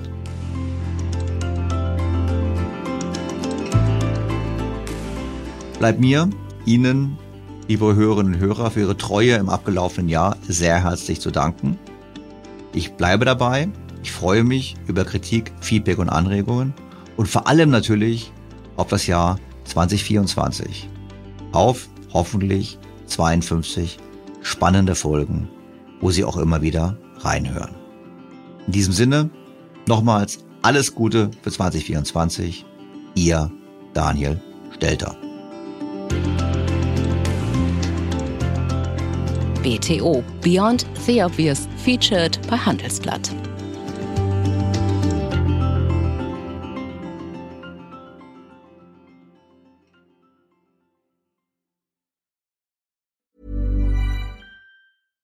Small details are big surfaces. Tight corners are odd shapes. Flat, rounded, textured, or tall.